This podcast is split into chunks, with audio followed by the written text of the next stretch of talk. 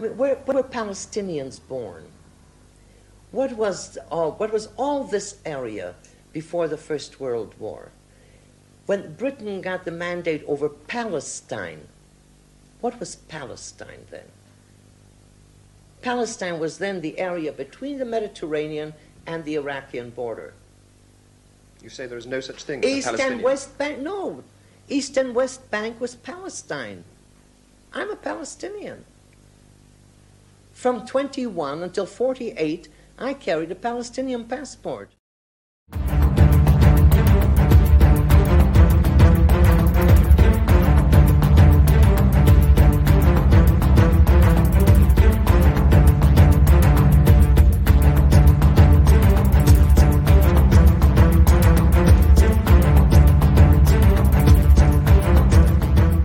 Welcome to the Daily Wrap Up, a concise show dedicated to bringing you the most relevant independent news as we see it from the last 24 hours.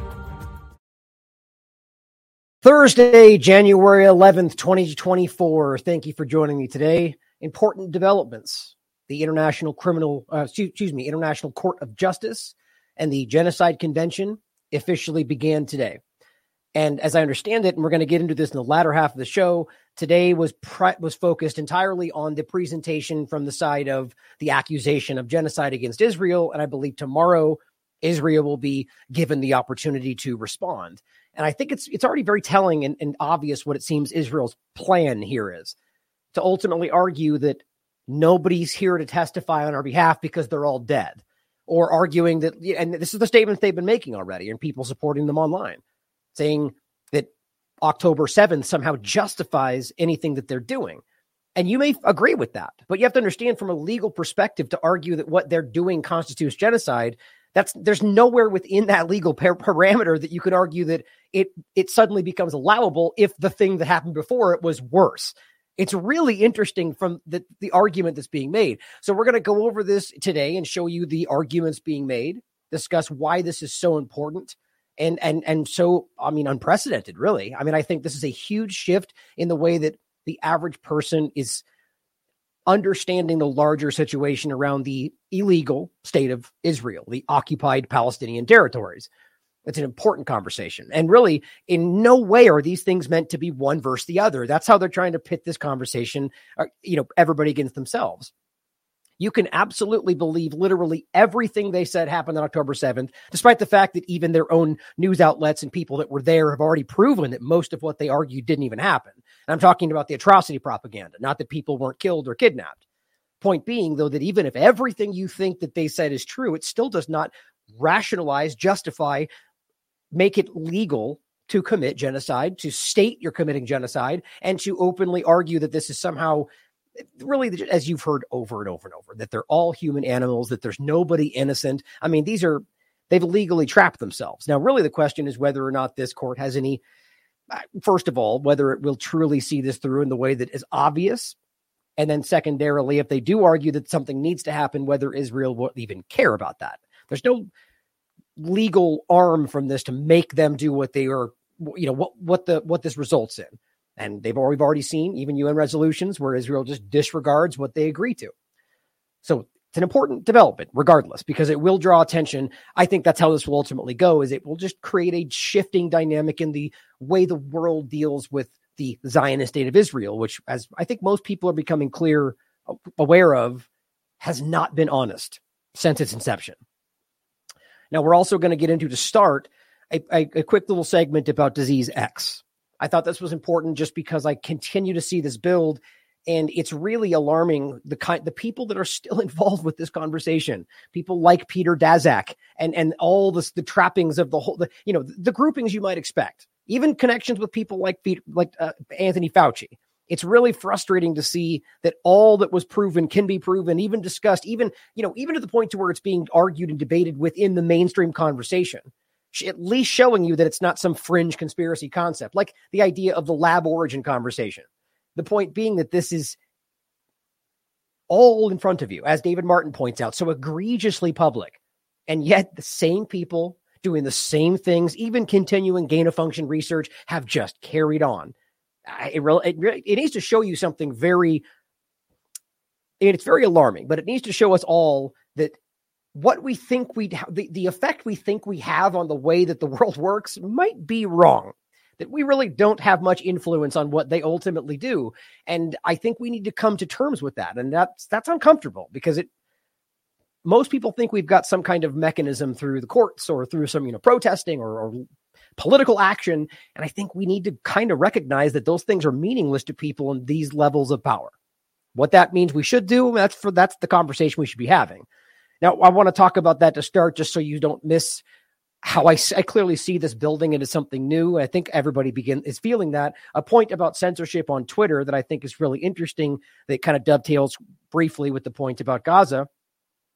And a really great piece of work as, as pretty much everything he's been doing. I mean, I'm a great, a big fan of Dan Cohen, but in particular around the this arm of the conversation of Israel and Gaza, had a really great piece of work in regard to Netanyahu and and his cabinet essentially what he called an all-out psychological and media war against the people that are trying to get their families back.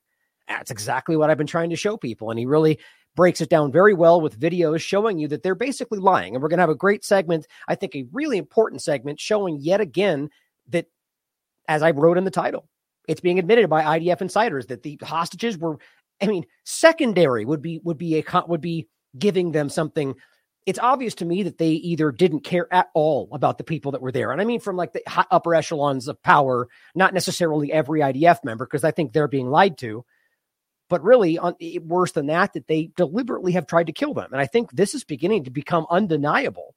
At some level, there's some kind of mandate here to make sure that these people don't come back with stories that are going to hurt them. And that's the other part of it where the Hannibal Directive has been admitted to more than once by colonels in their military, by members of the IDF, and yet we still debate whether this is something that's at least being driven by some faction of their government. It's very important to see this. And we're and on top of that, the bigger conversation around the hostages themselves, how the very, very clear majority of the Israeli population want them back first and foremost before anything else happens. And the government doesn't care what they think. And that's what we're seeing that they're pushing back, they're attacking them, psychological warfare, and so on. And then trying to frame it as if anything, including their own actions, even if those actions are unjustified or even those actions are not connected in any way to something that might be blamed on Hamas, just is Hamas's fault because Hamas started the whole thing, like we're in kindergarten. I mean, that's really the level of argument that we've begun to see. And I think the important part of that is a really great article by The Wire and directly quoting their sources from the IDF hostages weren't our top priority. It's a really important article, actually, to go through a lot of great sources, really powerful information showing you. It's, it's a great compilation of all the different pieces we've been trying to put together for you over the last four months in regard to the people that have come home from Gaza, saying that they were most afraid of the Israeli IDF members, as well as the people that were there before they got taken, admitting they saw the IDF shoot people. And I mean, it's just, it's this really great compilation of how it's, you can't deny that this is not about the people of Israel or the people of Palestine. It's about the Zionist agenda at all costs. And then, of course, the latter half of the show today is going to be focused on the International Court of Justice and the Genocide Convention and just how important this all is and and how they're dealing with this is even exposing more than I expected. It, the, the, really the argument is you're racist, just like we keep saying. Anybody, you know, I mean, the entire criminal court now they're just racist anti-Semites. Is what we're essentially getting now, or anybody, the Red Cross, the United Nations, Oxfam, anybody comes out and just goes, "Well, we don't disagree. We have a different opinion. We don't see the evidence that you see." It just becomes immediate attack, racist, anti-Semite, and that's not working. I mean, you can't just start lobbing attacks at literally anybody anywhere that doesn't have your opinion. And I mean, like to the point to where you see these people getting angry, like the ones in front of the UN attacking, just broadly looking at anybody who will look at them and just attacking and calling names, and you're all part of it. And like, it's really unnerving and it's waking people up. And I think that's a good thing. So let's get started with the first part in regard to the disease X conversation. Jurassic Carl shares this tweet preparing for Disease X, January 17th, 2024, World Economic Forum annual meeting. Actually, I forgot to grab this. Uh, Derek did a great article today in regard to the upcoming World Economic Forum uh, meeting which, of course, just like in 2021, weirdly enough, is focused on rebuilding trust. I wonder why, because they've never regained it or even had it, quite frankly. But the point is that this is, I feel like that's a good thing to recognize that they're taking steps back, but it's not stopping, is the main point. As he writes, the world, as World Economic Forum prepares for 54th annual meeting, international activist movements offer alternative vision. And he uses this opportunity to make sure you don't forget about the greater reset and the many uh, the the, uh, the Better uh, Way conference, I believe, and many other conferences that are of the mind that there is another path forward. And it doesn't have to be the direction of technocratic elites can decide your future or we're all going to die. There's a lot of other things that we could be doing that, in fact, are better for you, for the planet, for society, for freedom. But it just doesn't give them the power they want, of course important. Check this article out. But on that point, that's what this is connected to, that these are all larger conversations. Now, the thing that really worries me about this is, is that we've gotten to this a place of such it's just so opaque. It's like everything else we're seeing where they're just, just to understand what this is really saying. This is not something that they're beginning to see the outlines of. This is not some, you know, we we're beginning to test and some things are showing up and we think this is the budding of some new disease. That's not what they're saying. This is about some broad, unknown hypothetical the, the, the disease X implies that there's there could be something that might be worse the next time, and that's what the X that, that this is like a planning for the unknown. Okay, well, you could do that about literally anything.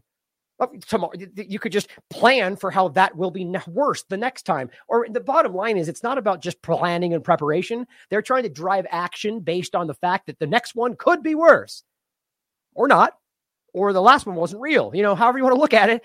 Either way, this is very alarming to me. Uh, K. Burb writes Davos takes on disease X. Quote, with fresh warnings from the World, World Health Organization that an unknown disease X could result in 20 times more fatalities, or, you know, a thousand times, or one times, or a million times. You know why? Because it's completely hypothetical and there's no basis for you to just go 20 times. And that's that's I'm agreeing with Kate Burb here. Is what they're ultimately doing is just pretend, yeah, you could be 20,000 million times more worse. So we may, we better get ready. I meant that to sound stupid. The point is how independent of fact this actually is. What novel efforts are needed? He goes on to talk about this. You can read the thread. There's some good stuff in here. The point is hype, worry, the new thing, it's coming. And of course, here is a little clip from the BBC.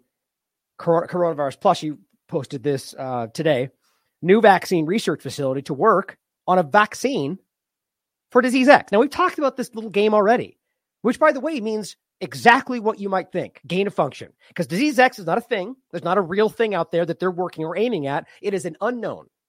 So, how exactly do you make a vaccine for a completely unknown hypothetical? You work at everything.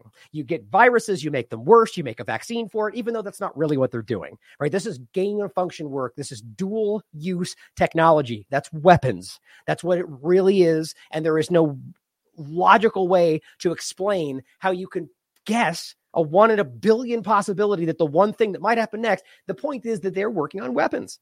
They're working on making things more dangerous. And then I guess they tell us they make a vaccine for it, assuming it even works. But really, what it comes down to is threat and concern, like Dr. Boyle have told us, that these things are exactly what ultimately get out, if not used. Now, that's for you to decide whether this is that concerning that they're actually using these on people in the world, which I believe. But if you just want to be simple about it, how about just the risk that why make more things be dangerous that don't exist for the random thin possibility that it might just end up happening so you happen to have a vaccine ready? That is crazy despite the fact that in the record in the past, they've admitted from Fort Detrick, one leak every three days for seven years straight on the on the sole of people's shoes. And that's supposed to be a BSL 4, I believe. And yet we let them run forward with things like this. The government has unveiled a new vaccine research facility where scientists are working to prevent future pandemics. Yeah, a vaccine research facility, that is a weapons facility. That's what this is. That's just what they call it these days. And that's you people will dispute that until they're blue in the face. It is a simple static reality. If you're making something that could be used to kill somebody, or you're doing it because you claim you're making a vaccine to help, but in case it comes out, what's the more likely possibility? And even then, regardless, it still applies in dual use because it just as easily could be used as a weapon. If you're of the kindergarten mind that these people have your best interest in heart and they would never ever do that, you're not paying attention. It's located at Porton Down, a high security research facility best known for its work on chemical warfare. Experts are preparing for what is known as Disease X, or the next pandemic virus. Yeah, so Porton Down, shocking, right? Of course. It's just this is exactly what he says. That figures. So all this really amounts to, guys, is the preparation for rather the broad, undefinable justification for the continuation of everything that got us here in the first place. That's just like that.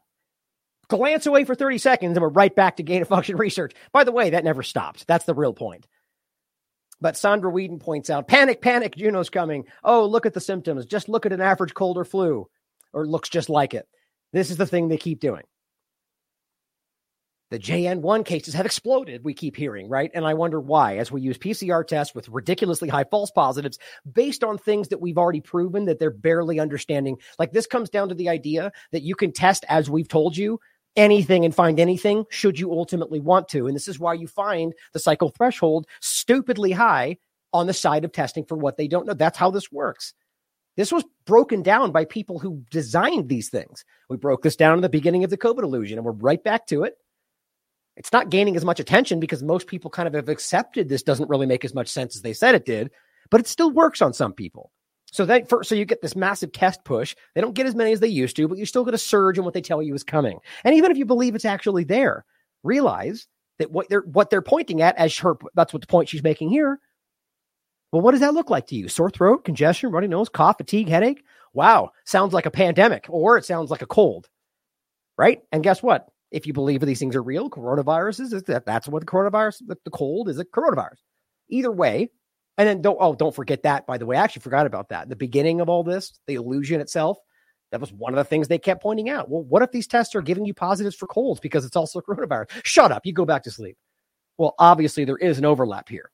Bottom line is if you just align this with symptoms that mean whatever you want it to be, like broad, all encompassing symptoms, well, you can make it whatever you want it to be. And that's exactly what we kept seeing. And is exactly what still happens. And the flu disappears and things go up. And it's just a game. And if I mean, again, if you really don't think this is happening, you just need to start paying attention to what has already been proven. But I don't need to convince you guys. I know you've been paying attention. That there's an article here you can read for yourself. This is going to get pushed more, but I don't think people are buying it just yet. But guess what? Of course, Thomas, Tom, Tom Inglesby and all the big names that we know are directly tied in with the first illusion and really the weapons that were used on people are all speaking up right now as if they don't we don't know exactly the things they connect to. Whitney Webb has been writing about Tom here for what, quite a while. He writes COVID continues to cause major US mortality. Oh, did you know that? I don't believe that's what's happening. 1500 people dying on average weekly, he says. 10 times the numbers dying of the flu. Well, it's just as easy as the PIC manipulation. If you really want to pretend that those numbers are accurate, I don't know how today we would even ever take them at face value from people that have been verb, I mean, on the record caught for using stat data from the wrong months or pretending and conflating things that shouldn't have been together. They keep getting caught for these things. My point is that if you pretend 1,500 people are dying on average weekly, is that more or less than the previous years in regard to flu by itself? Overall, this to me is about PCR false positives overlapped with people that are already dying from things that would have happened. And I think, and that's one part of it, but I think the predominant aspect are people that are dying because of the long term problems of the injections that they don't want to admit are killing people. We're so baffled by all the problems. We don't talk about it though. All the weird things that we can clearly see connect with the injection, we're baffled, right? But then we put that aside and we don't address why. As we keep hearing. Why are the athletes clapping? I don't know. We're baffled. Why is all the brain problems? I don't know. We're baffled. Why are all the pregnant women dying? I don't know. We're baffled. So no answers, but we, are confused. So they put it down, and then weeks later they go, "Oh my God, look at COVID again rising up." Well, hold on a second. You guys haven't even figured out all these other big baffling problems, but we all know it's happening.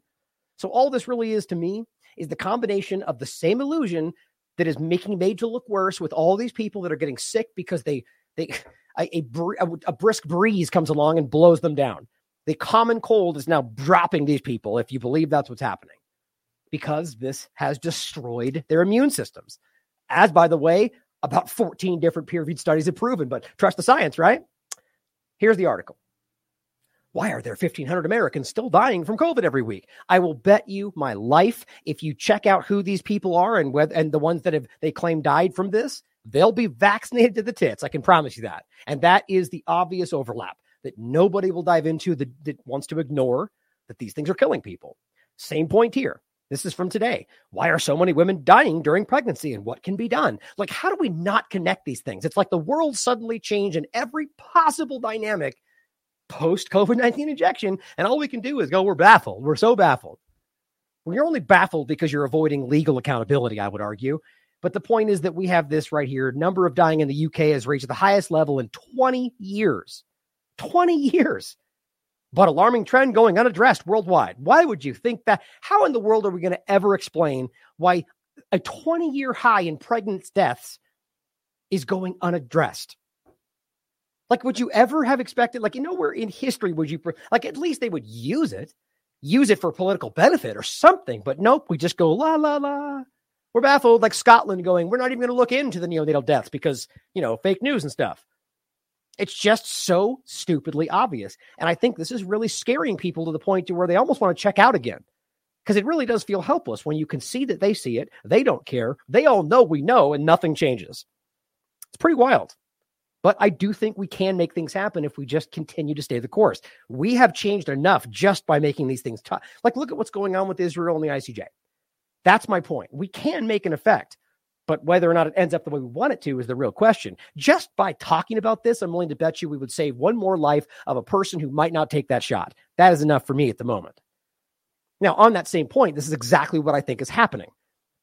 Why are so many pregnant women dying? Well, because you literally focused that injection that you didn't test on pregnant women on pregnant women. It's kind of easy to understand that. As I said, all the way back on October 1st, 2022, how can the COVID jab, bivalent and original, which is what the data shows, be recommended as safe to pregnant and breastfeeding women if in your very documentation now, then, and now, it shows that they didn't even test to see if it was safe on pregnant women? I mean, this is one of those points that should have been the biggest story of the century. many of them are like this, and it never really went anywhere. It's still as easy as I've ever seen to prove. They never tested it to find out if it was safe, and yet they just kept saying it's safe, it's safe, it's safe for pregnant people, like the CDC says right there. Or like the Red Cross, for example, continuing to, but literally continuing to say, oops, where is that one? Still to this very day, arguing that they do not label their blood products as vax versus unvax. Why? Because it doesn't enter the bloodstream. They're actually still saying that. The American Red Cross is a huge organization, huge, and they still stand by this statement. Even though I have personally posted three peer reviewed studies beneath that statement that literally prove they're wrong. 28 days in the blood. And every time I come to this, I retweet it. And every single time, they do nothing. That's willful. That, that that's malfeasance. They should go to prison for something like that. I doubt anybody's going to care. Now, last part on this is how I, I I'm almost kind of blown away, even with how much is happening. That this is that somebody like Peter Daszak can stick his head up and continue to do this work. Now, let's not forget this already happened. We wrote about this or discussed this on uh, May 10th of last year. One one part was revisiting Fort Detrick, and the vaping overlap, which I'm still fascinated by. But the EcoHealth restarts coronavirus work. I mean, can you even imagine that? At a time when this is like one of the peak conversations, people are finally accepting the flat, you know, and yet they just started all right back up again. Well, here, this came out yesterday. Controversial research group linked to Wuhan discovers never before seen virus in bats in Thailand with almost as much potential to, to, as COVID to infect humans. Now, what do you think they're doing here? Do you think he's just casually walking around caves and going, "Oh, I see some bats. Let's test them. Oh, looks like that's possible," and leaving it alone? Why would that make sense? Why would that ever make sense for people that have already? This is what they're going to do. They're going to do exactly what they already said they're going to do, which is continue this one to take those things, to take those viruses, and to make them more dangerous, to make sure that they can infect humans so they can make a vaccine for it, they claim, and then just hope it doesn't get out or that it gets used. Why? Uh, nobody is okay with that. Nobody. They still they're just pretending this isn't gain of function research. It's literally what it is. Americans don't want this, and they do it anyway. This is exactly what it looks like.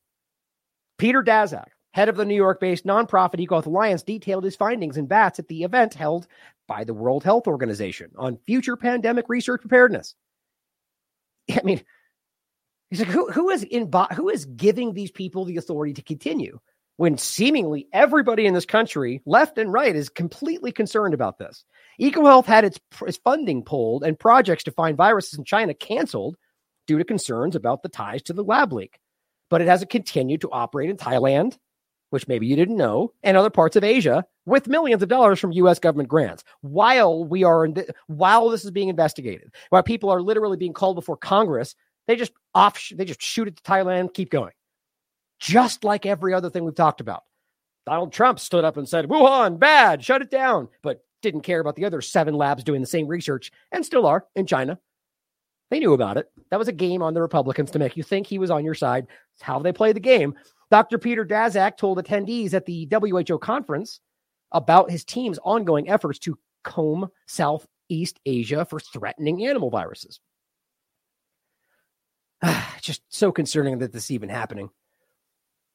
Combing for the viruses to then do what? Just tell you, here's one. Here's a thing we see. Okay, we're done. That's not what they're paying them for. They take those viruses and they bring them back to the lab. That's what they're doing. Some scientists consider these virus hunting experiments at risk of causing a future pandemic. Yeah, other scientists, not some fringe basement dwelling conspiracy theorists, but literally other scientists who have signed documents going, stop this work, stop them from doing gain of function research. Dr. Daszak, an expert in zoonosis, you know, when the, the, the, illusion that animal pathogens jump to people, which plenty of doctors continue to argue isn't even possible, is a firm defender of COVID having natural origin. Of course he is. Of course he is, because it completely hides the fact that he's involved with exactly what it seems he's involved with gain of function that ended up killing people and has staunchly dismissed the lab leak theory. Let's not forget he's literally part of the group that signed the documents that have that like surreptitiously tried to hide all of the evidence that later came out. Daszak's findings come after EcoHealth Alliance was uh, the uh, come wait his findings come after EcoHealth Alliance was the controversial recipient of about six hundred fifty thousand dollars to investigate these dangerous things in Asia. And in a comment that will likely add to those fears, Daszak said the virus surveillance project is being done in labs with lower, lower biosecurity procedures than the Wuhan Institute of Virology. So not only are they right there still doing the research in the lab designed to make them more dangerous for your benefit, apparently, got to say it, dangerous things for your safety. That's how these people work. It's not really what's happening at a less secure location. Like, like what he's doing right there is going, you did this to yourselves. Now we're doing it even, even less secure places. Are you happy about that? Like it's like it's our fault that he keeps doing this surreptitiously around the world and nobody really wants it to happen.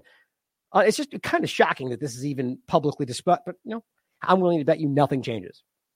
Now, I will include these articles as well as the one we talked about. This is exactly what we're leading into again.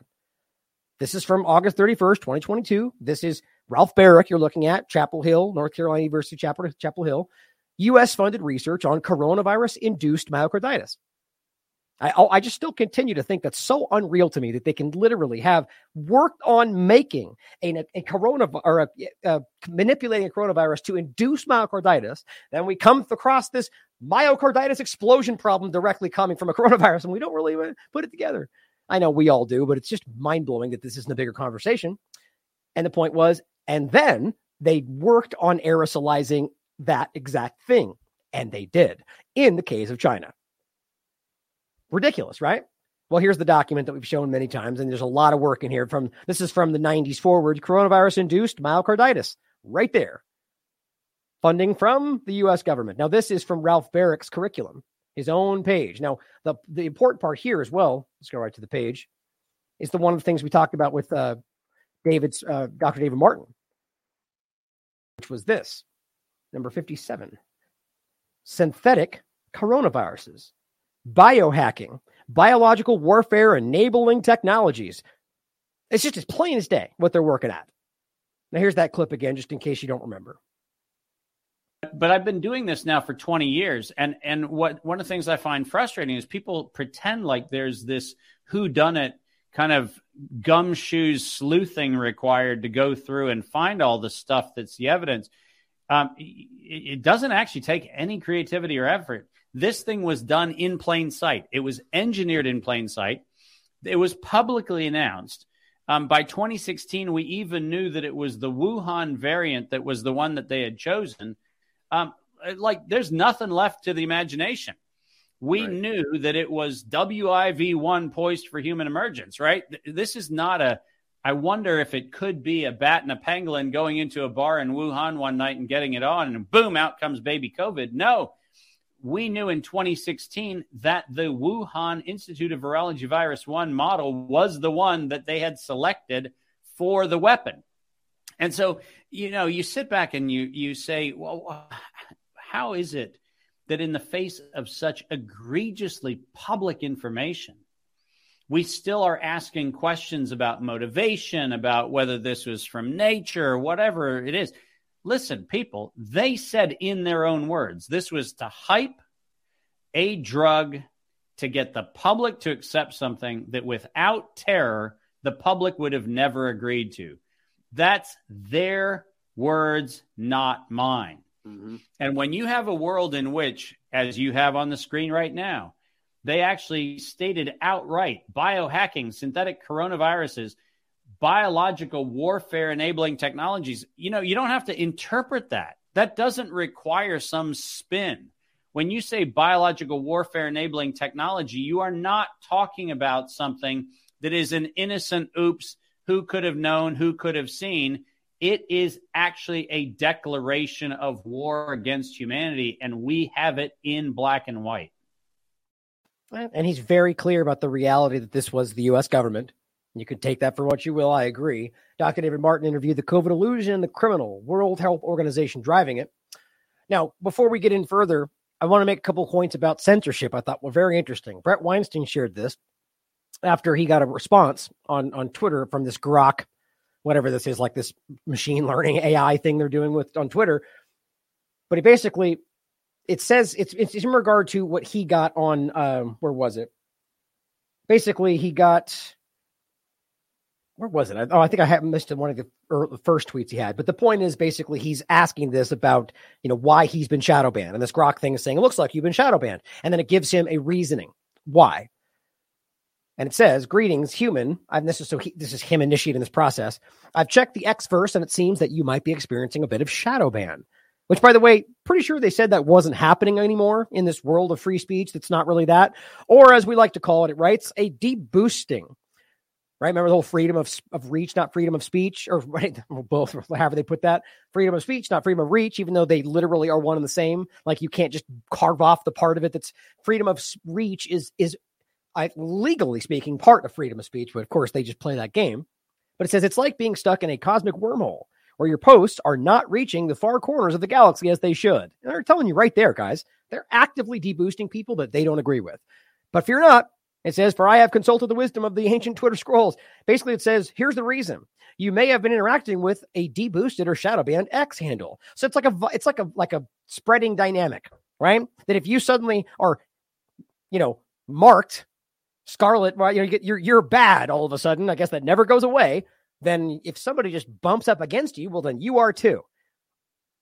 Seems fair, doesn't it? Well, here's what he here's what he says, which I completely agree with. It, requ- it says freedom of reach on X requires that you not associate with accounts that violate standards you aren't allowed to see. Sounds fair, right? Sounds transparent. Sounds like free speech. None of that. Since naughty accounts look like upstanding accounts, you probably ought to avoid independent thinkers altogether. He sees it social engineering. We are literally being corralled and and engineered, and this is this is exactly what we keep talking about in the way that they are trying to redefine what journalism is, and people are falling right into it. Most of them because they want to, because they're making money. Because Elon will just they they just suck right up to him and he tweet the reshares their tweets, and suddenly they're making lots of money. Like, good. I'm not going to begrudge somebody for wanting to make money. The point is, if you're trying to do that while pretending you're fighting for the truth, well, I don't respect you. But you know, pe- to each their own. People want to be out there trying to utilize and manipulate. Well, just own that that's what you are, right? The point is that this is not accurate or not. Let's put it this way: this is manipulative. This is about creating or engineering and training people how to act. The same way that they say, you know, they don't just give you a, a knock or say like you know or delete your things that are wrong that violate services. They force you to do it.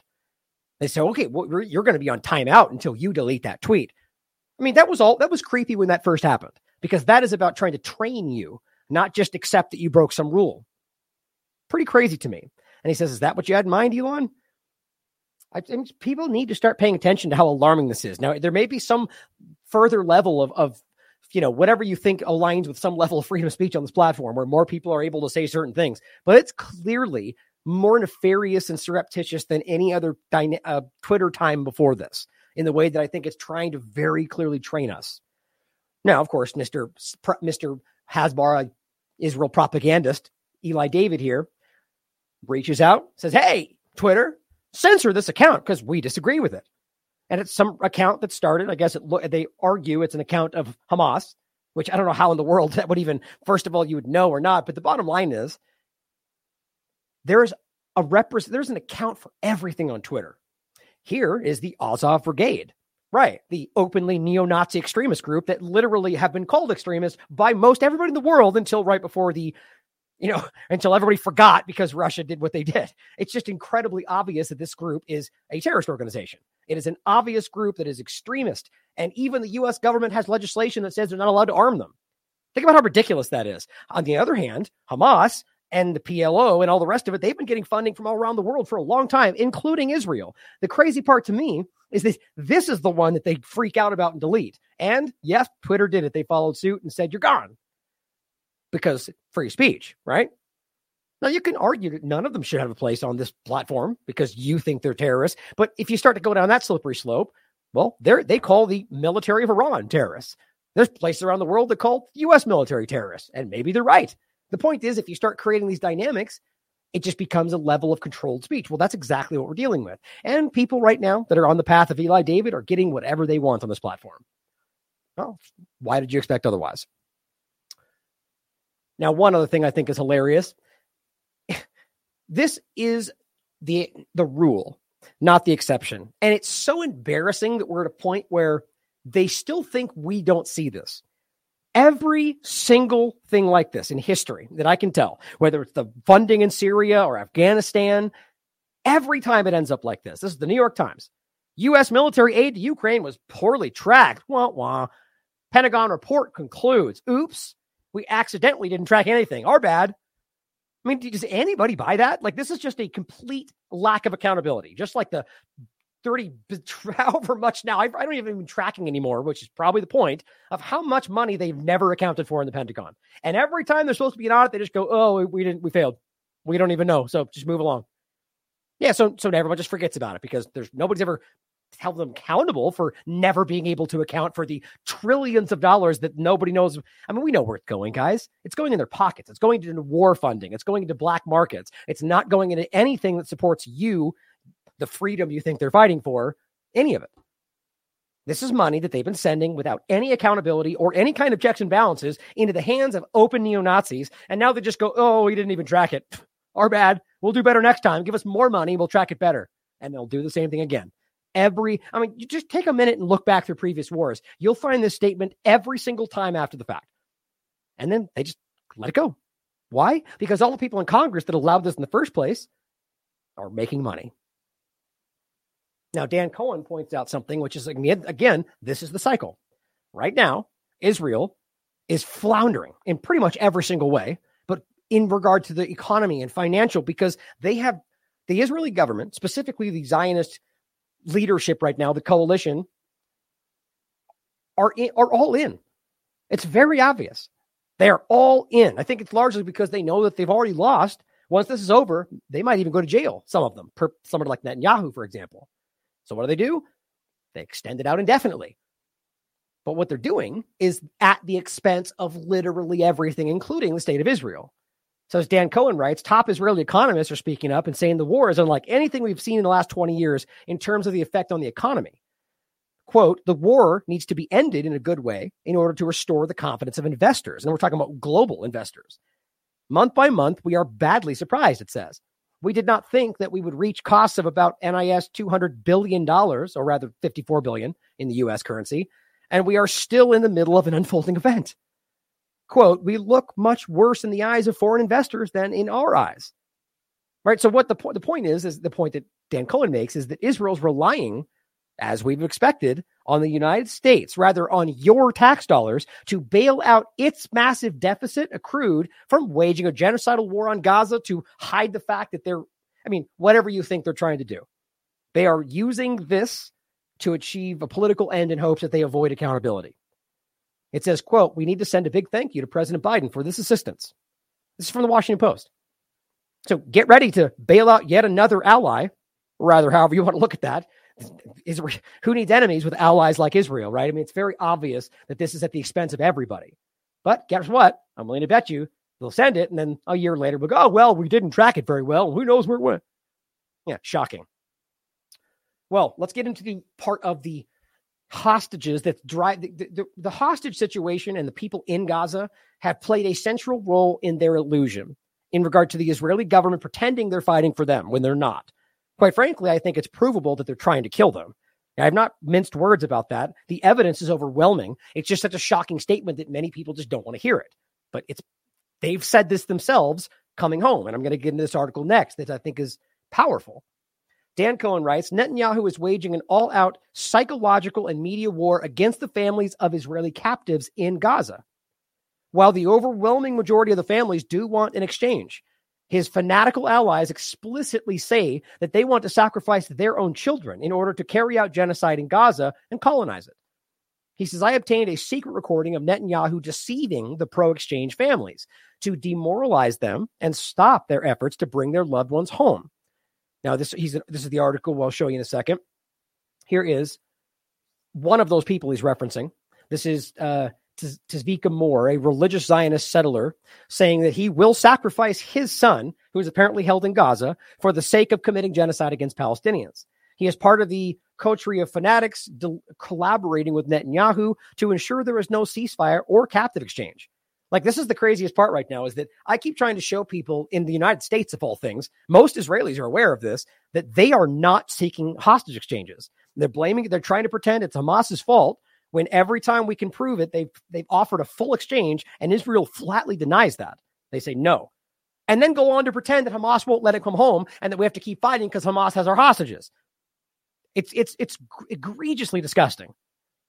And it, this is in, in Hebrew. You can read it for yourself. It's just exactly what it says that they'd rather let their own people die in order to continue what they're doing there. Now, here is the actual uh, clip he has. There's a bunch of them in the article. Here's the article itself. Netanyahu and Kahanist allies wage side war to sacrifice captives for conquest of Gaza. There's a whole bunch of these you can watch. It's a great article. Make sure you read it. Here is just the one I wanted to share in particular. He says, I obtained a secret recording of Netanyahu lying to the families of Israeli captives in Gaza and telling them that he'd do everything possible to secure their release, which we can prove isn't true. Now, this next article, I think you'll find very, very elucidating. In reality, it says he's abandoning them so he can commit genocide. Now, again, it's it's about five minutes long. It's it's in Hebrew, but you can listen to it, and everything he's saying here is is a fallacy. It's a lie. He's not doing 90% of what he claims he's doing, and you can prove it. Now, first of all, here is Al Mayadeen English pointing out, if any, especially in the United States, if you just care to pay attention, Israelis right now will tell you all of this. It says earlier today, Israeli settlers blocked the entrance of the Knesset building, demanding that a deal long delayed by the Israeli government be struck for the release of captives in exchange for Palestinian prisoners and the dismissal of Netanyahu's government. So think about that. First of all, that there has been that, on, that deal on the table from the very first week, as even uh, AP reported, for a full exchange. They denied it. Now they eventually got that minor exchange for a few, I, th- I forget how many ultimately ended up going back and forth for a, for a pause.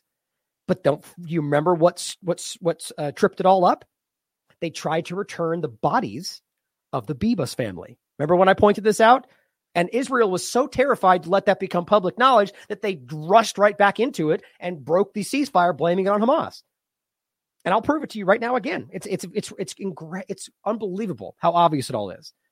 So these are settlers, illegal Israeli settlers, who I can guarantee do not care that much about most of them, I would argue, of the people in Palestine, but ultimately care more about their own family members. And can, I've now come to realize Israel is absolutely doing everything it can to not care about those people. In fact, killing them with their own bombings and shooting them in cold blood. And they want the dismissal of the Netanyahu government. So, what, who, who is supporting what they're doing right now? Seems nobody. Now, it says on Saturday, Israeli Channel 12 reported that the families of Israel captives are considering the possibility of shutting down the economy in an attempt to pressure the decision makers to do what they keep pretending they're doing, which is get their family members home. So just take a step back and realize that even the majority in Israel at this point, and it's not about whether they would want to see the Gaza, uh, the war on Gaza continue or not. It's first and foremost, they want nothing else to happen until their families are taken home. And right now, they know the deal was on the table that Israel has now refused. So it's as simple as accepting the deal for a full exchange that Israel does not want. So who's really keeping this going? Now, in no way is that meant to say pro Hamas or anything like that. They did kidnap people, and that is a crime, and I hope they're held accountable for it. But you just have to acknowledge what's really going on. And then, of course, also don't forget that Israel literally funded Hamas to this point. Can't forget these things. No, this video is just simply showing them protesting Congress. And of course, then you get the IDF and the police coming out and beating them up, and you know, which is typically what happens. Now, here's one of the posts. This one is from the second of this of this month. Freed Israeli hostages. So the people that have already come home, if they haven't, you know, the ones that didn't get killed by IDF bombings, plead with Netanyahu and Joe Biden. Stop the war and bring them home. See how easy to prove this is? It's all over the place. Here is just one of the ones I've shown you before. Great report from anti war showing you that Israel has rejected a Hamas offer. Now, of course, all the sycophants and liars on Twitter are the ones pretending that they turned down, Hamas turned down their offer. That's not what happened. And well, there's, there's a fraction of truth to it because what they offered was a temporary stop with a few exchange, which is not what they want. They countered with a full exchange. We want all the people exchanged. And if Israel's pretending that's what they want, then they can't deny that, but they did. And then they come back out and say, Hamas refused. It's not what they did. They just don't want a, and this is what they're stating. I'm not going to speak to their intention, but that they don't want another temporary pause, just then go right back to killing everybody. And all they've done, and don't forget, is scoop them all right back up. Right? They released a whole bunch of kids. And even before they they were set to release them, they had already rounded up just as many kids in the days leading up to the exchange. So it was a moot point. They just took a bunch of more Palestinian prisoners. And then right after that, uh, many of them got rearrested anyway in the West Bank and so on. So they know this is a fallacy, I would argue. But the only real point to take away from this is that they don't care about the full exchange. The people of Israel are less important to them than their, their agenda here. And this is where it becomes the obvious complicity of the United States government where people like Blinken and plenty have keep saying this ridiculous argument. Hamas could have ended this on October 8th by not hiding behind civilians, by putting down its weapons, by surrendering, and by releasing the hostages. Oh, could they? Well, how about the fact that that's not true? How about the fact that Israel's uh, Netanyahu himself has already said on the record that even if the hostages were returned, the war would not end? Oops. Right? See, this, they just don't think anybody has the wherewithal to keep all of this in front of them. Right? They keep saying the things they then deny in front of the world. This is from Jerusalem, Associated Press. Prime Minister Benjamin Netanyahu says Israel will continue its war even if they, they basically have a hostage exchange. It just this is it's been stated publicly. This is Spectator Index. You know, it's it's got 2.7 million followers. And on top of that, where was it? It's saying, yeah, that they they the oh, then the hiding behind civilians and so on. The absurd argument, first of all, that they have been using human shields, and I only say it like that because there is no evidence to that effect, not that they wouldn't do it, continues to be used so that they can continue bombing wherever they want, including their own hostages. Don't you think that they would have to be? And, and that is the case. The ICJ said that people have spoken up in the international community and said it is on them to prove that not just state that and continue murdering people. But this is Antony Blinken, you understand. The very person who has said, maybe, you know, just do a little bit more. Stop killing all the, like, first saying they're doing everything they can, then suddenly saying do more. Because that totally makes sense, right? Well, it's also realized that Israel provably does, in fact, already use human shields themselves. 2013, Palestinian children tortured used as shields by Israel, per the United Nations. Reuters. Israeli soldiers who used Palestinian boy, a nine year old, as human shields avoid jail. Defense for Children. We've seen it before. It goes on, cites the United Nations, cites B'Tselem, Amnesty International. It's called the neighbor procedure, and they still do it to this very day. The evidence is undeniably obvious. And I'll grab this one for you. And you can just see that obvious example literally belted right to the front of their, their IDF truck as they engage with people shooting at them. Because that's totally not being a human shield, right? So here's Antony Blinken coming in and simply going, they should have just stopped. Well, the other point they keep making to this, uh, are you actually calling on like the moral aspect of what Hamas is? Like, like we're supposed to go, it's their fault. Hamas didn't do the right thing. That's why this is okay. Like, if that's really the best they have, I don't, I completely get why everybody's seeing through this. Because who, who, who are they actually speaking to here? Because the, the implication by saying this is that somehow we didn't do it that, uh, that the UN or, or other everyone watching didn't somehow pressure Hamas to do. Hamas doesn't give a damn what you think. And they're not going to stop down knowing that you're going to kill them anyway, as they've already stated that even if you return the hostages, it won't stop the war. So all this is is a a complete white broad stroke whitewashing of any accountability because Hamas, which is what they keep doing. None of the suffering, they say, none of the suffering would have happened if Hamas didn't do well, that's not that's not even a legal argument. You have been bombing and killing and executing and destroying for three months since this.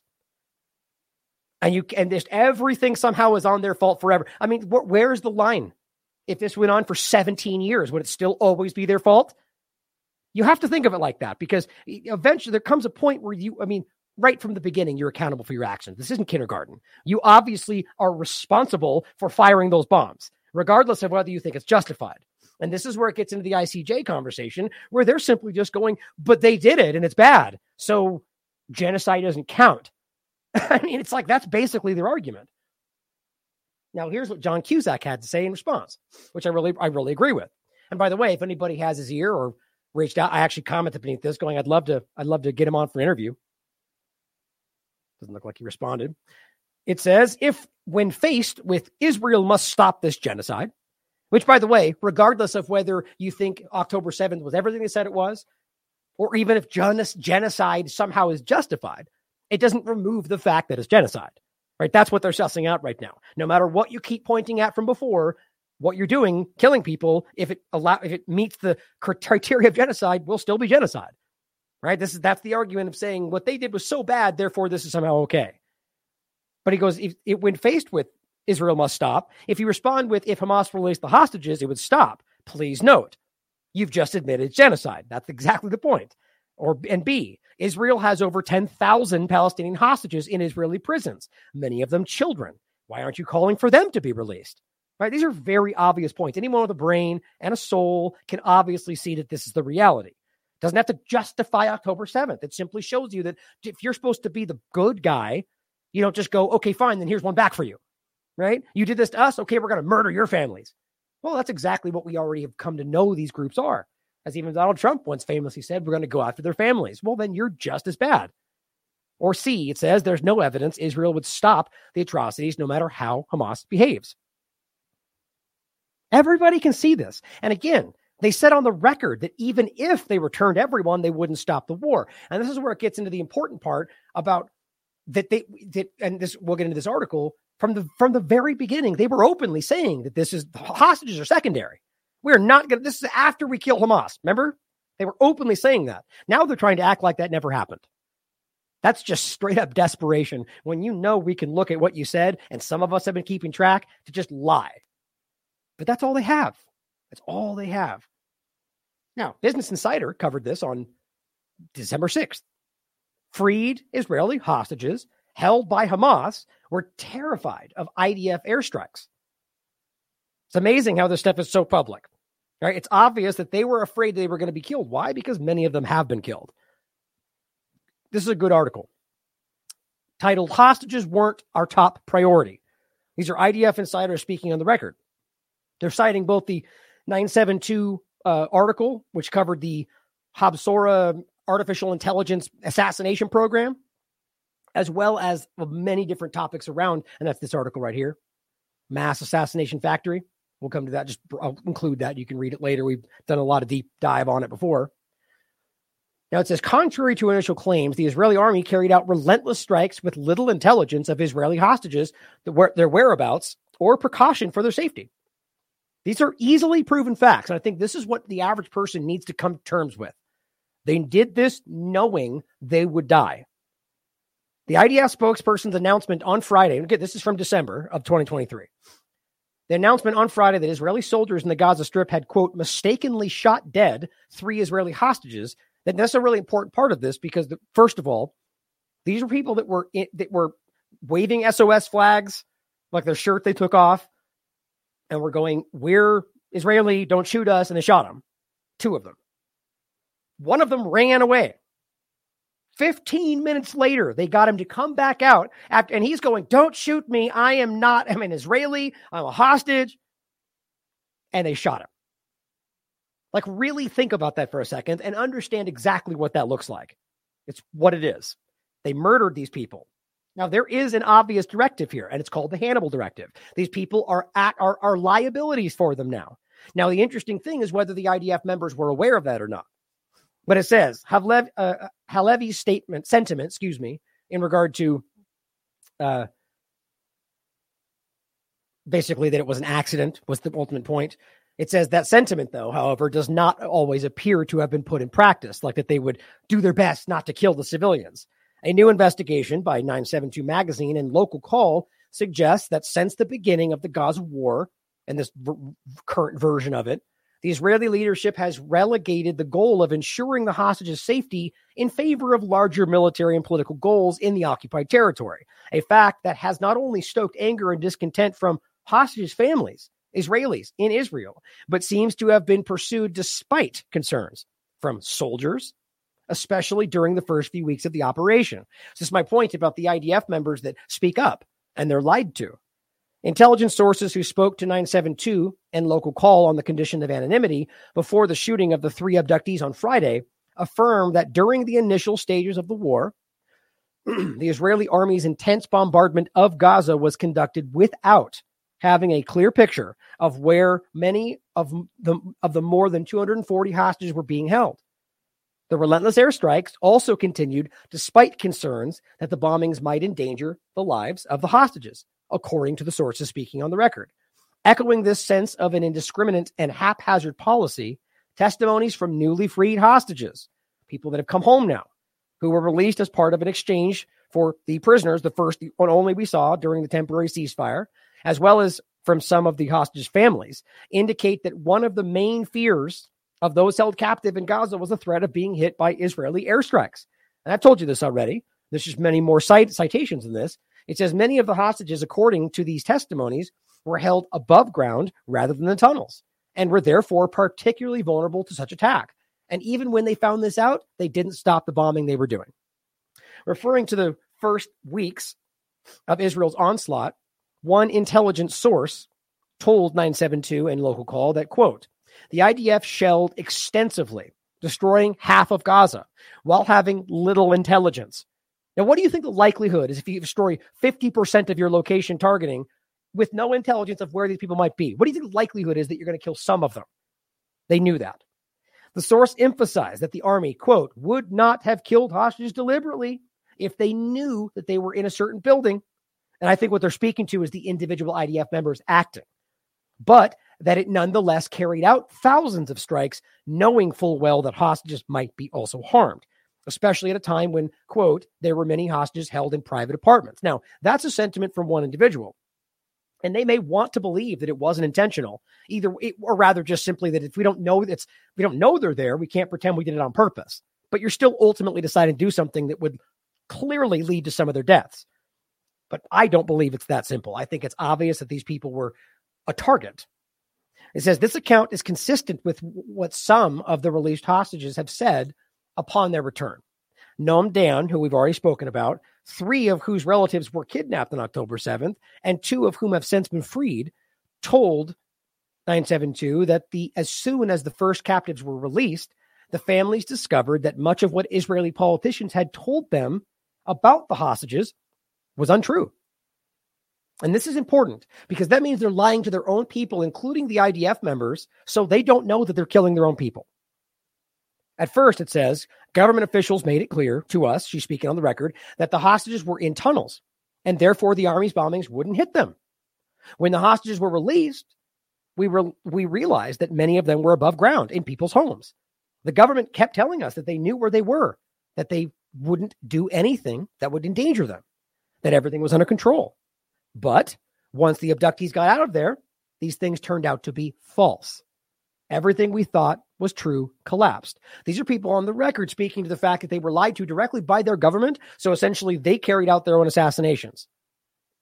Dan added that from conversations she had with freed hostages, she learned that their primary fear, as I've already told you, as many have, was being killed or wounded by Israeli army attacks, a feeling echoed by other captives released in recent weeks. These were spoken on the record.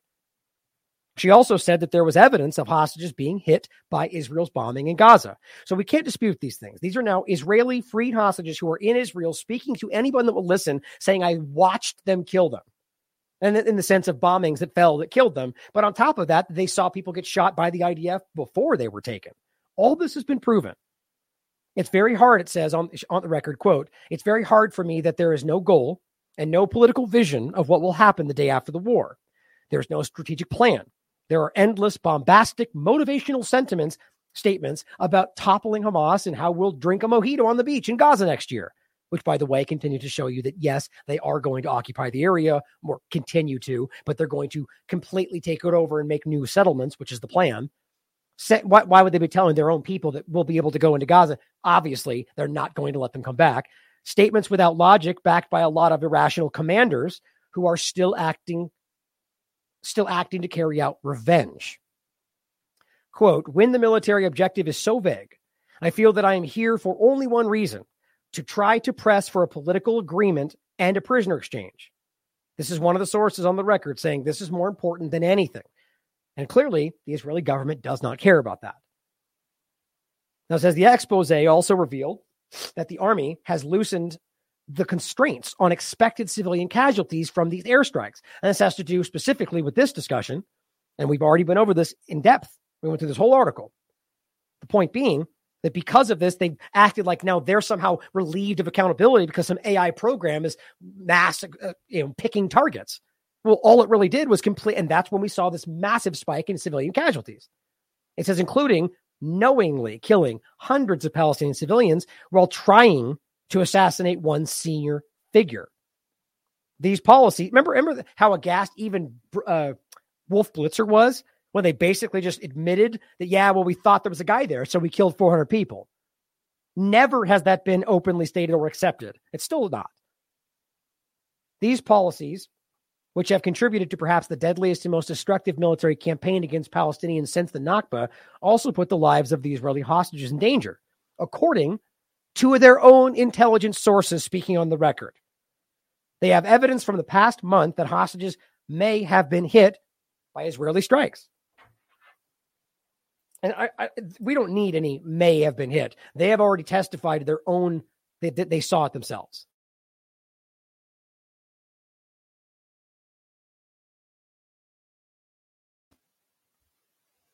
More than one. I mean, we've seen people coming back from both directions, or rather, in, in regard to when they're being taken and coming back afterward and admitting this. It says one source explained that shortly after the Hamas led massacres of October 7th, which killed over now, I guess, 1,100 people. I mean, this number just continues to drop and continues to change. But the point is, there was a sense that, quote, the lives of the hostages were a price that people in the army especially senior commanders, were willing to pay. I mean, this just couldn't be any more clear. Not only are they making it clear that they did not care about them, but that they were willing to sacrifice them for their revenge while pretending they were fighting for them to anybody that would listen in the public sphere.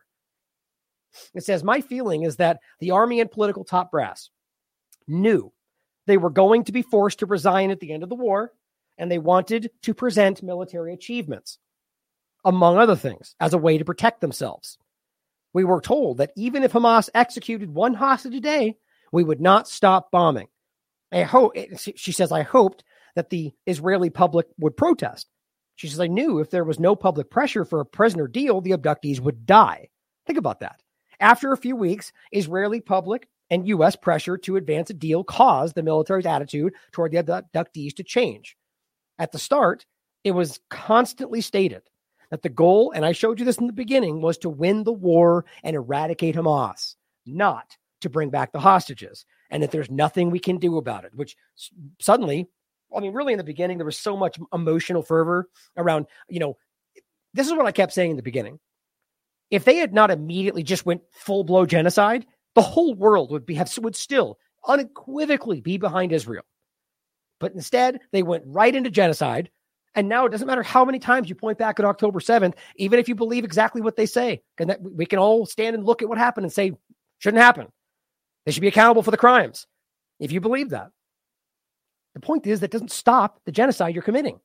There's no amount of pointing at October 7th that's going to stop the accountability for committing genocide. But the point is that they just went full blow and said, we're going after him. And now looking back, it's obvious that they had no intention about the hostages, but now they're trying to re, kind of retroactively change that dynamic. But everyone sees through it now. Now it says, quote, in the first two or three weeks, we didn't have enough intelligence about the hostages, and they were not the top priority. It's on the record from this from the source in the IDF. We didn't start the day with an update on the status of hostages. It wasn't our top priority. And the truth is, they aren't today either. Unfortunately, I don't think the Army can free the hostages through rescue operations. I don't think we will be able to release hostages without a deal. They know this, guys, and they're refusing to engage. They'll pro- I, they're probably going to be forced to. My point is that it's obvious that they don't want to. And that matters. One of the sources referred to a quote by uh, Tzachi uh, Hanegbi, the head of Israel's National Security Council, a week after the Hamas attack, that there would be no negotiations with Hamas for the release of the hostages because, quote, we have no way of negotiating with an enemy that we swore to wipe off the face of the earth. Oops, right? It's fun, interesting how that worked. Remember, they were saying we don't negotiate with terrorists, and then they did. The source said that this statement reflected well the atmosphere that prevailed in the first weeks of the war until public pressure mounted to advance a deal. Notably, during those early stages of the operation, the Israeli government reportedly rejected proposals to release some hostages in exchange for a temporary ceasefire. They pretended it didn't exist. And that deal was eventually agreed to late in November. And then it was proven that it was the exact same deal that was always on the table that they said no to over and over and over. And again, one of the alternatives was at the early stages a full exchange. Now that's all they want. That's the only thing that's being offered. And I think that's a smart tactical move at this point because that's also what Israelis want. Quote, it says we were, and, and then again, you can't ignore the fact that they've stated on the record that even if they returned them, that they would keep going after Hamas. So there's no incentive for Hamas to do anything other than what they're doing. I think they want it that way. It says, quote, we recently reduced the number of bombings in Gaza because there is not much left to bomb. That's a source from the IDF. So ask yourself how in the world they can bomb so much in Gaza to where there's basically nothing left to bomb and then pretend like they weren't one pinpoint targeting Hamas and not going after all of Palestine and care about the people that they're supposed to rescue. Under the title, I was afraid of IDF shelling more than Hamas. It goes over all the many different sources who are telling you that they were most afraid of the Israeli action. The sources' testimonies are consistent with statements made by released Israeli hostages and their families during a heated meeting with the Israeli war cabinet. I've shown you some of these, and this was headed by Netanyahu. It says, quote, I see you're bombing there, and you have no idea where the hostages are. One of the freed hostages said this, according to leaked recordings from the meeting. He says, quote, I was at a house when there were bombings all around.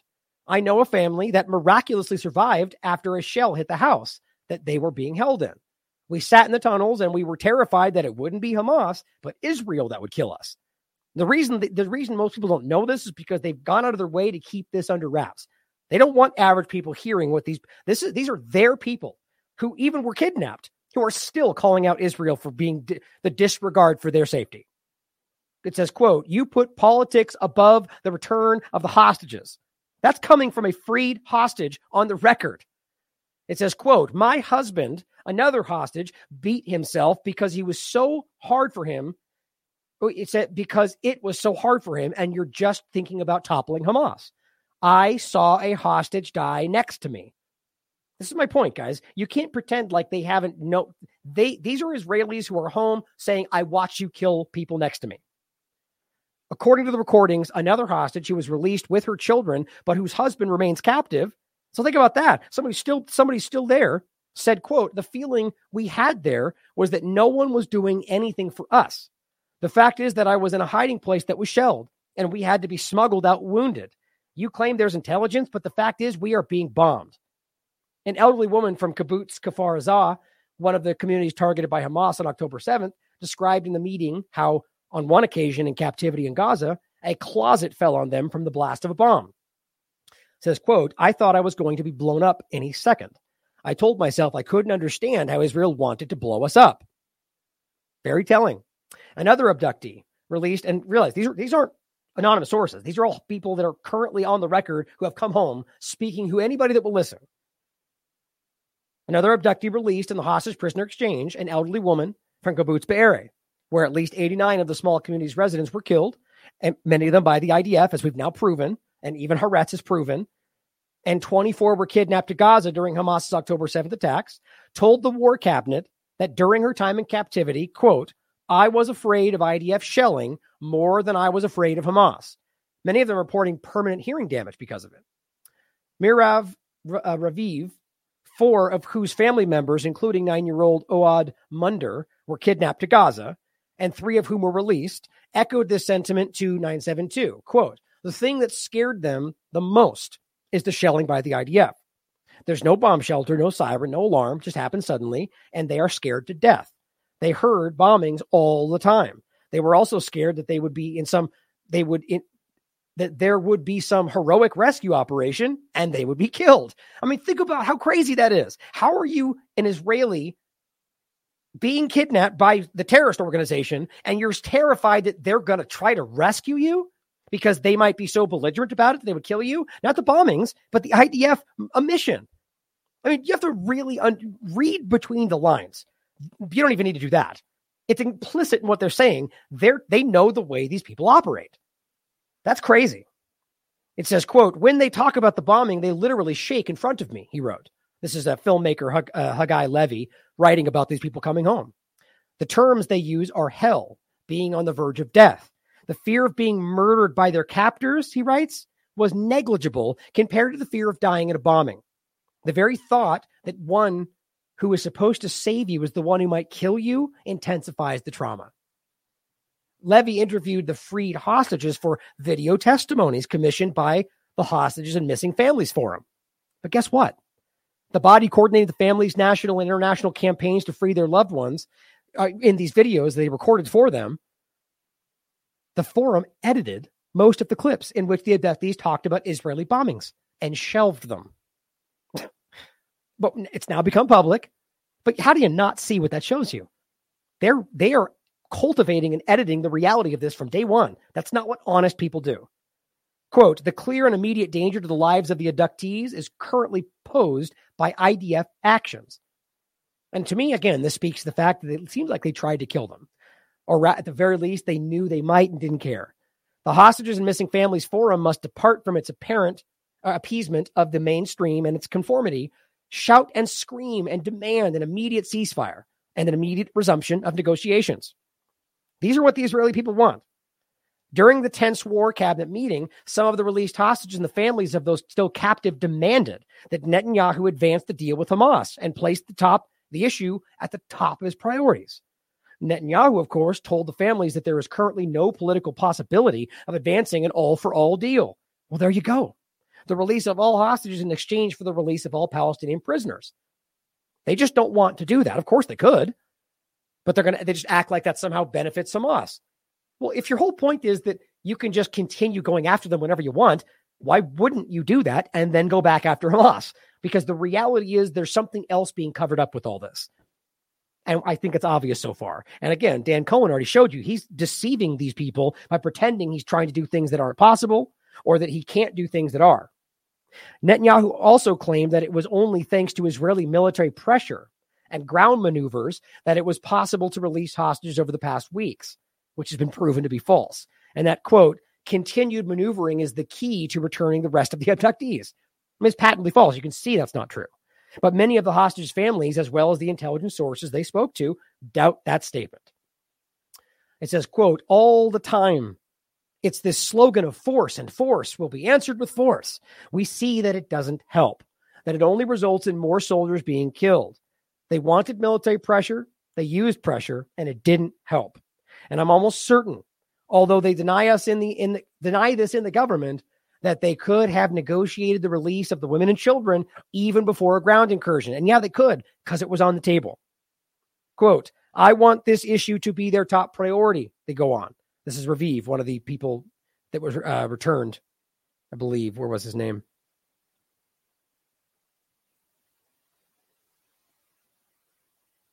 Just want to double check. I thought, uh, huh.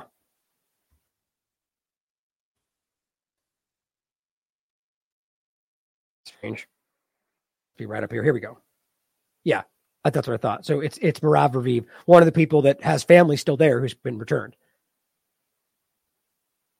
But it continues. Yeah, he wants this to be the top priority. And it says, quote, at first, it just wasn't. We had to meet with the Israeli government ministers in order to convince them. Think about trying to convince your government to even care about rescuing your family when they keep screaming that that's all they care about. I met, I mean, they're using them, guys. They're using the, the, the fear and the threat of what's happening and the, the loving concern of average people to manipulate you into thinking you're on the side of Israel doing that when really they could care less about them. It's pretty disgusting. It says, I met with the Spanish minister, the Canadian prime minister, and senators and members of U.S. Congress long before the Israeli ministers met with us here in Israel. They were literally getting meetings with foreign governments before their own minister would hear them. It says one saying, What are you waiting for? One intelligence source summed it up bluntly military rescue operations endanger the hostages. Exactly what we keep saying. The killing of three hostages by Israel, the, the three people they killed, their own people, exemplified this. Previous army statements further said that 28 Israelis were either murdered in Hamas captivity or killed on October 7th, and their bodies are still being held by the group. This is what they're claiming. Hamas, for its part, has claimed in various videos and statements published on its channels that seven abductees have been killed in attacks by the Israeli army, which, don't forget, have been backed up by their own people coming home. I mean, they're, they're getting pinned in by their lies in every direction right now. Israel vehemently denies these allegations and have derided them as psychological warfare. They're literally denying the statements of their own people, one of the people they claim they're trying to save. They save them, and then they say, Well, you're lying. Let's not forget they put people from the Nova Festival in in involuntary. Uh, this was. Uh, let me get the article. And th- these people are now suing the government, but they involuntarily committed some of these people due to mental breakdowns. They claim. Do you think that's what happened? Involuntarily committed them, or are we now beginning to realize that a lot of them got have things to say that don't really line up with what they want you to hear? How can it be psychological warfare when you've got the people who have come home telling you that that's the reality? According to Hamas, three members of the Bibas family, we already told you this, were killed in the Israeli attacks. On November 30th, they released a video showing his the father saying that this is what he was told happened and that they should return and the government they're basically asking to return their bodies. Now this is what already happened. I told you this when it was going on. They tried to return the bodies, which is what the father seems to want, and they just freaked out and shut the whole thing down and went right back to bombing. And right now, by the way, people that are, you know, the same villainous people we keep pointing to, I'll come to it in a second. They keep using their the, the the child and the family to act like we need to save them, acting like they're still be, they're they're using them right now in front of the conversation of the ICJ. They're still being held. How dare they're the ones that killed them? Now look, Hamas took them, which is a crime. It's, it's horrifying to realize that they, they, they kidnapped these children. They should be accountable for that. But you know what? It's possible to think that and also acknowledge that the Israeli government that couldn't care about them, who literally murdered them with their own bombs, are also accountable. Hamas has also alleged that a 19 year old soldier, Tamir Nimrodi, was killed by Israeli bombings. The other three members of the Bibas family and Tamir Nimrodi are still listed as missing, even though people who have come home have already reported that they were killed. That is a political manipulation using their memory. It's disgusting. On November 13th, Hamas released a video claiming that a 19 year old soldier, Noa uh, Marciano, had been killed in a bombing attack by the Israeli army. Excuse me. Six days later, the IDF spokesman issued an unusual statement asserting that Marciano had been abducted to a house, interestingly, near Al Shifa Hospital. And that, quote, during IDF attacks in the area, the Hamas terrorists who were holding her was killed, and then Noa was wounded. This is the only case in which the IDF spokesperson publicly stated an Israeli airstrike hit a hostage. But realize we're talking about these same location, like the the Al Shifa hospital discussion, where they just found one of these hostages. It's obvious that these are just things people are popping up at, as the dust settles, and it's easy for them to say, "Well, Hamas did it." They prefer that. I think it's very obvious. And this is the Hannibal directive conversation. The status of the remaining Israeli hostages is unknown, with Hamas refusing to allow the Red Cross to visit them, or so that's what we're being told. Israel has similarly, though, and this is important, refused to allow the Red Cross to visit the thousands of Palestinians it has arrested since October 7th. So if you care that Red Cross isn't able to go, as they keep screaming about, to give them medical treatment, which that matters. But then why don't you care that Israel won't let that happen in reverse?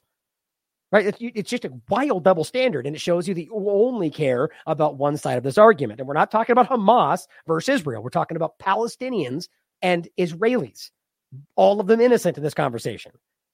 Palestinian prisoners, many of them ra- uh, incarcerated by Israel's occupying army under negligible charges or no charges at all, and who could be slated for release in the event of another exchange, have also reported intensified crackdowns and abuses by the Israeli prison authorities.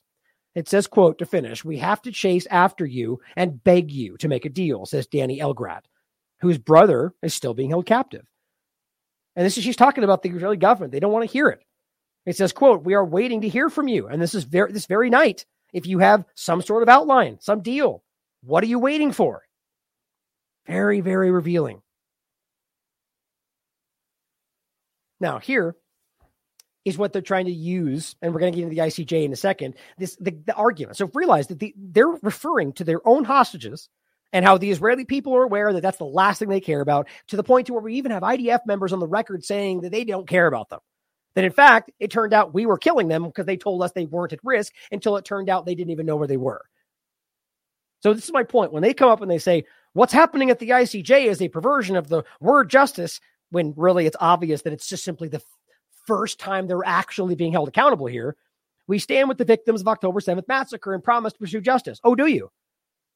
The people that you literally aren't concerned about right now? These that's what they're showing here. This cartoon about these these four women, who by the way, each one of them are IDF members, which does not justify any kind of overt violence or any kind of other abuse that if you if you're going to play the game and acknowledge that problem, you have to go. What of all the people that have been coming out of the Palestinian prisons in Israel that are completely beat up, emaciated, raped, manipulated? It's, it's overwhelming. It matters on both sides. Is the point, and it has to. My point here, though, is that these four women, who we'll show you in a second, are IDF members, which made them legal military targets to be taken. On top of that, that you don't care about them. You're literally bombing the areas where they're they're being held, and then turning around and using their their memory, or if, assuming they're alive, their existence, to manipulate us into thinking that you're fighting for them when you just admitted you don't care about them. Like it just shows you how grotesque this all is. The fact that they can post that knowing they're trying to bomb them, or at least don't care, it's despicable. Truly disgusting. Now, here's something interesting about this. This has been circulating there's this the the four women here who are IDF members. It's easy to prove, like most of these people were that were taken. That's how they're being used right now. Now it's interesting because that's this video spreading. It turns out this really does look like her to me. That this is one of them, or I think all four of them right there. This one girl here is one of these girls dancing up here. and they did this video where they were dancing and you know kind of you know making little making light of what the ongoing genocide and so what they're simply doing just like eli david and all those people continue to screech about every time they you know you effed around and found out which i'll show you in a second when all they're doing when they really say that is admitting collective punishment because they're just simply going look at all the bad things happening to all of palestine while you celebrate in the streets. Well thank you eli for admitting that you don't care about collective punishment. The alternative here is that these are IDF members who seemingly made fun of what was going on and then got taken. Now, nobody should be okay with the fact that they look like they were beaten up or that there's just, that's just have have a heart and don't relish the suffering of other people, even if they deserve it. But overall, it still has to be acknowledged that we have military targets. It does change the dynamic. But of course, they write here, oh, that's their thing. But I mean, I think I have the video right here.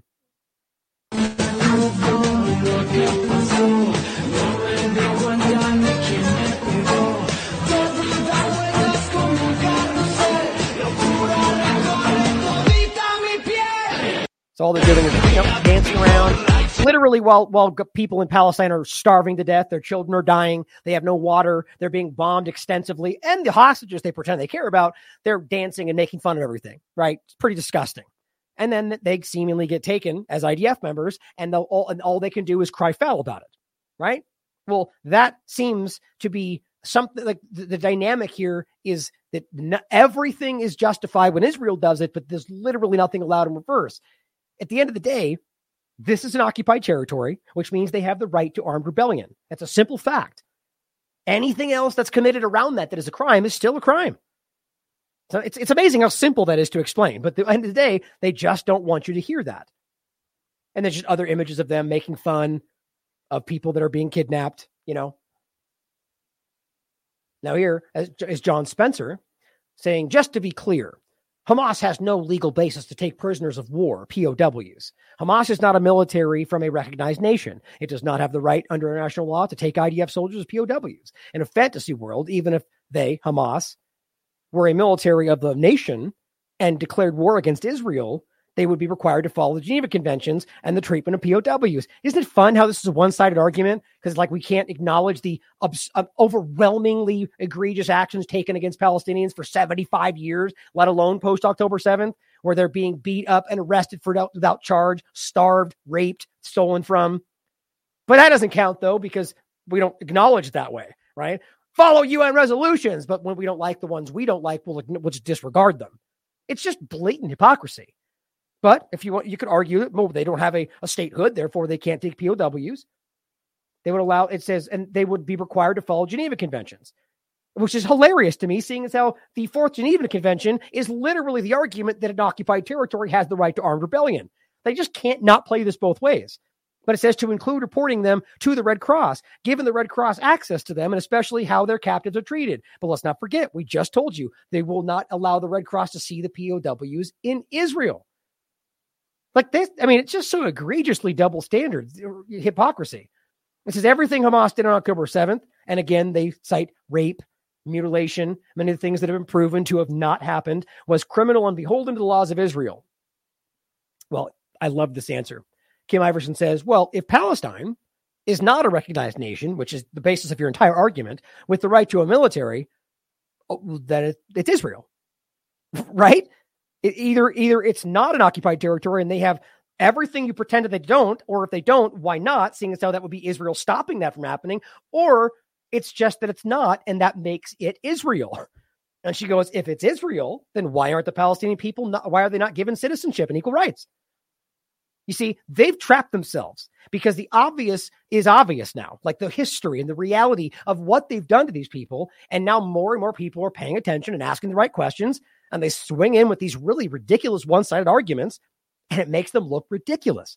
The hypocrisy is on full display. Now, all of that aside, her point is obvious that either it is or it isn't. You don't just keep dancing back and forth, but now they calling it a border one day and then, call, you know, the way they play it is it when they want it to, Gaza's its own place, but when they don't, it's somehow they're just they're ever they justify whatever else they do. They control the territory. This is all occupied Palestine. And Gaza, regardless of whether they backed away and put them in a cage, is still part of the occupied territory. They don't have any of the things that you would argue, as he just made the case, to make them their own state. So that makes it all Israel, which makes it Israel's obligation to keep these people safe. But what they've done is completely genocide of the area. But going to the POW argument in regard to the Geneva Conventions, first of all, embarrassing to call on the Geneva Conventions while you ignore them. But we're, what we're ultimately talking about here is an ongoing dynamic. And that's the whole point about the belligerent occupier that this is still a concept that's going on. You know, it's it's not like this is a dissolved situation where they're just left and they're trying to resolve the political side. It's an obvious ongoing battle, which is what Israel tries to make the argument about, which justifies their actions, but they have foregone those rights because they don't take actions to keep the Palestinian people safe. Either way, the point is that they took the territory 75 years ago and it's they've continued to fight to fight it back. So that means that just because you don't acknowledge that it was its own territory doesn't remove their rights under the Geneva Conventions because you've maintained this illegal occupation. They acted as the occupied, which means they have the right to armed rebellion, and in the process went after military targets. So they they it's this this is why they're losing in the public the court of public opinion because these things are easy to prove. And that goes to the point about people like this and whether or not taking them was legal, not hurting them, abusing them, or any other way like that. Now, here is what we keep seeing, this leading in closer to the discussion of the ICJ. It says here, at the International Criminal Court of Justice, along with the families of the hostages demanding justice for their release. So there's a lot of these people that are trying to like jump in front of a lot of these movements and be like, look, look, we're all against Hamas bad guys and we hate Palestinians. When the reality is, most of those people are exactly what we just told you. They're not pro Palestine or even pro Gaza but they are not they're not directing this at i mean again what, what's the argument? Bringing bring them home their release are you petitioning hamas?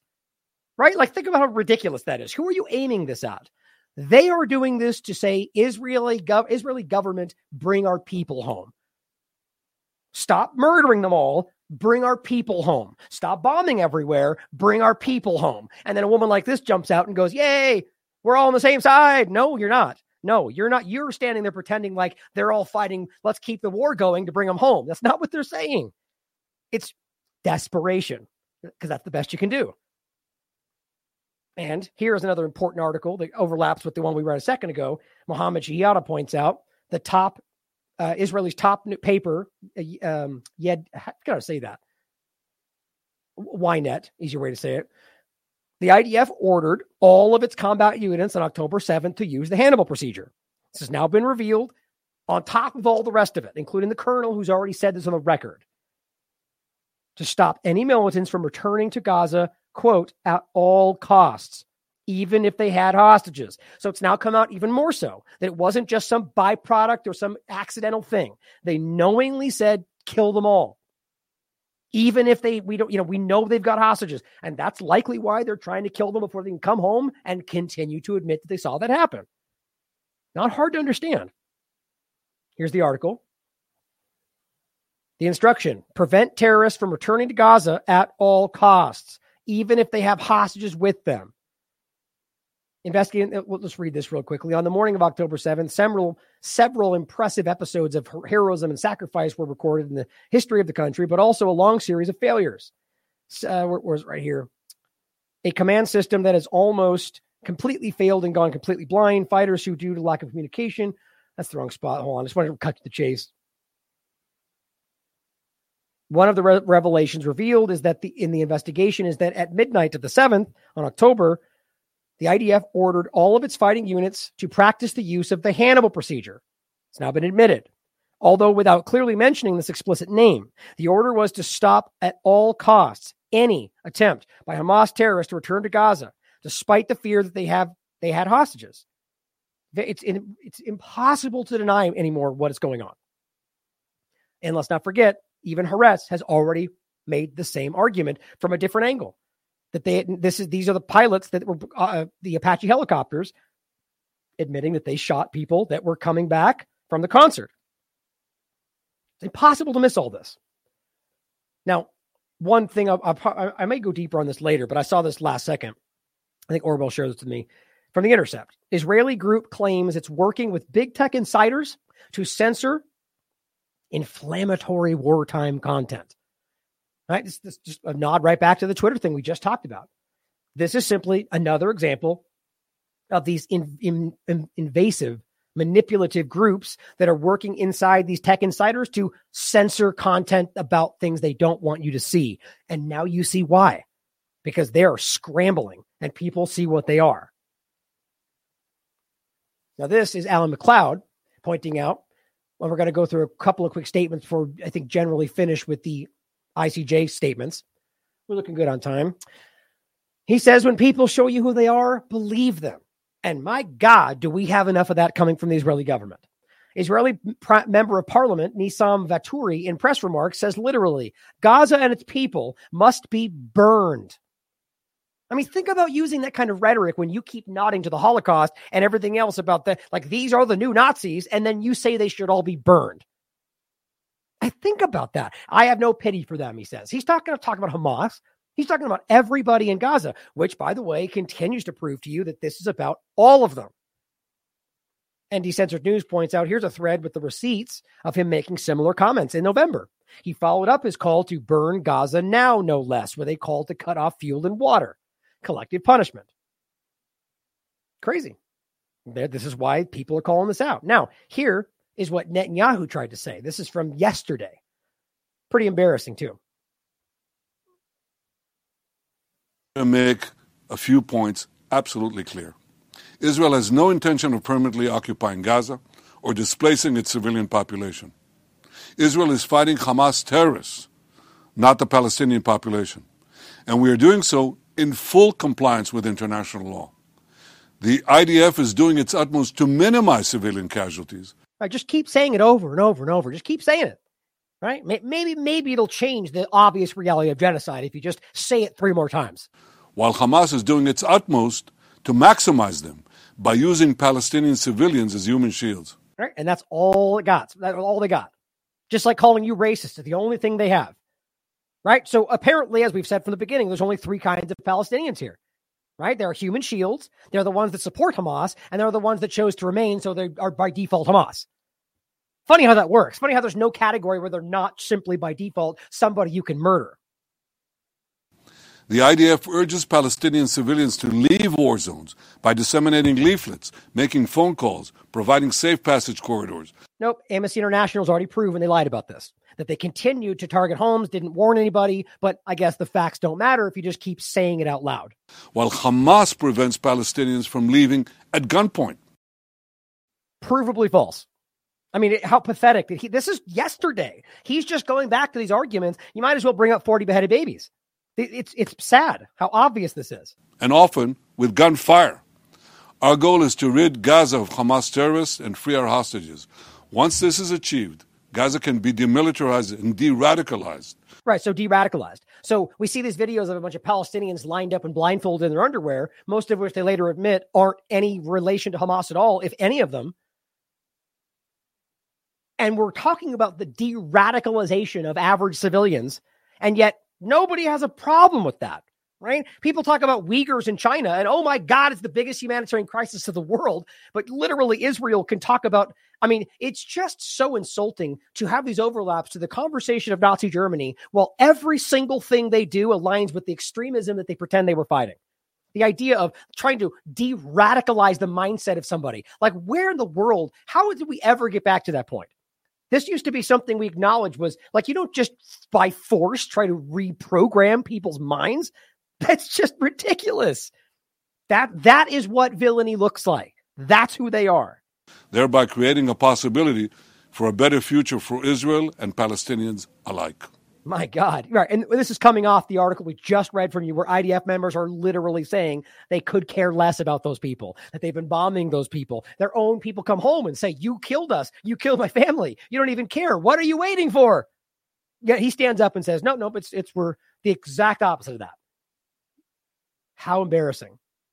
And let's not forget that you already have a leaked plan that WikiLeaks has confirmed that outlines exactly what he said isn't happening the mass displacement, not them come home. And what do we just read to you? That they were literally saying to their own people, don't worry, we're going to be able to drink mojitos on Gaza soon. How is that possible if you're telling us they're going to let them come back? Well, here is plenty of the people in his current coalition saying the renewal, the Israeli settlements in Gaza are the order of the hour. Illegal Israeli settlements, not for Gaza, not for Palestinians, but for Jewish illegal illegal settlers. And we already talked about this the plan for the new Gaza Israeli settlements on December 18th. Here is Smotrich touting the revival of these illegal settlements in Gaza. It's always been on the table. And of course, in this actual um, URL, literal, oh, I think it's actually just right here. He says Israel should discuss the revival of the civilian settlements within Gaza. And it says Minister Smotrich said Saturday night while denying that any of Gaza's approximately 2 million residents were innocent. Same thing the president said. There is nobody innocent. But then they'll turn around and say, but we're only fighting Hamas and all the, all the good Palestinians can come back. Well, if none of them are innocent, then which ones are you talking about? They've trapped themselves with their own belligerent extremist Uh, rhetoric. Mohammed Shehada points out Israel's Knesset parliament is hosting a conference on building these settlements. Explain for me how you're not going to do this, but you're having conferences on how to do it and have maps drawn for where they're going to go. And you're hiring people that already work with previous settlements to map this out for you. This is how stupid they think we are.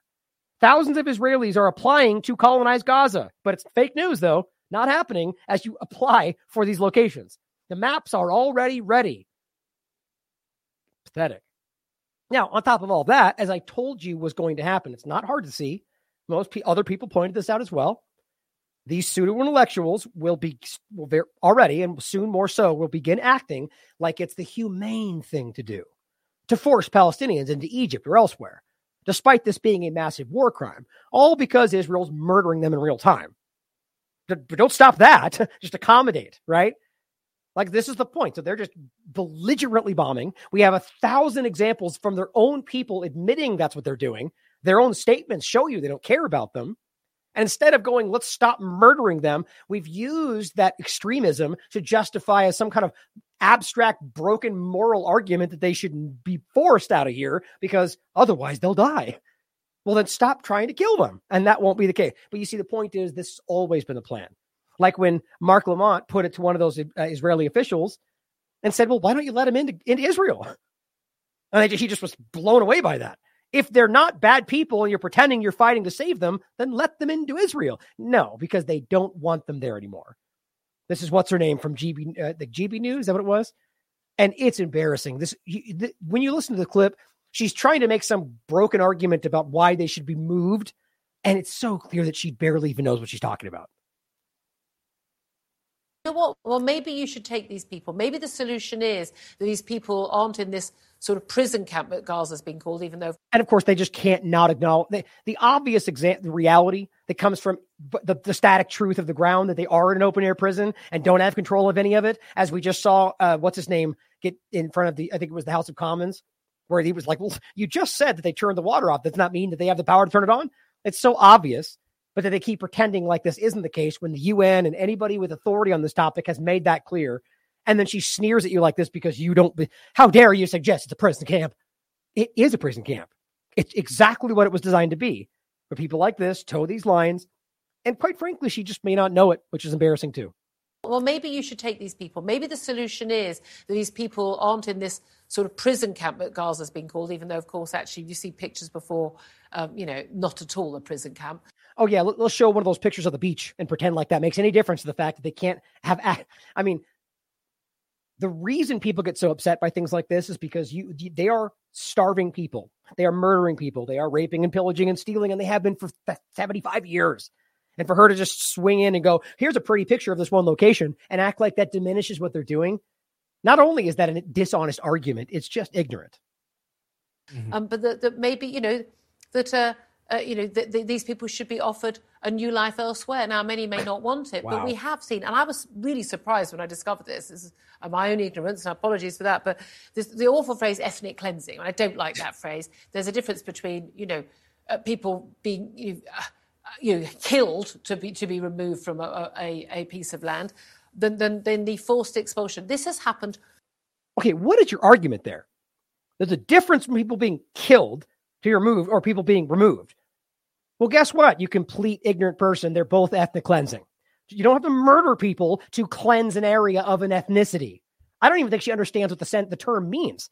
She just has been told that it's you know it's crinkly her nose at the term because it m- makes Israel look bad, right? Like we're not supposed to say, yeah, what's the other term they don't like you to say? Anyway, the, the point is that they just or concentration camp. It's like how dare you? What do you mean how dare you? It has a meaning. Just because you've made it some no go zone doesn't mean the word doesn't have meaning. It's look it up.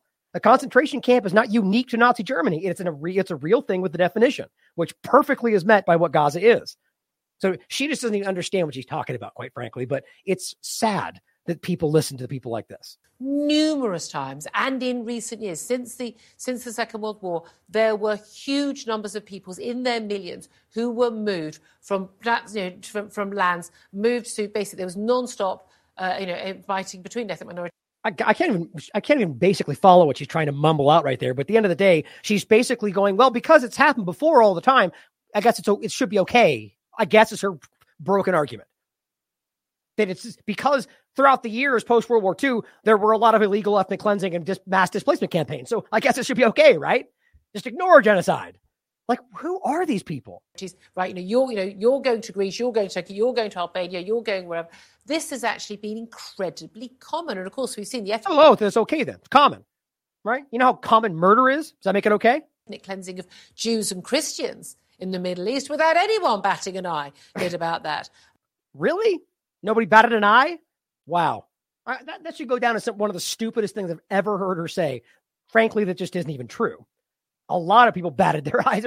They have higher basis for the argument of what's happening here comes from that. It's it's hilarious to me the kind of things people will say in the endless, desperate pursuit to cover for what Israel's doing.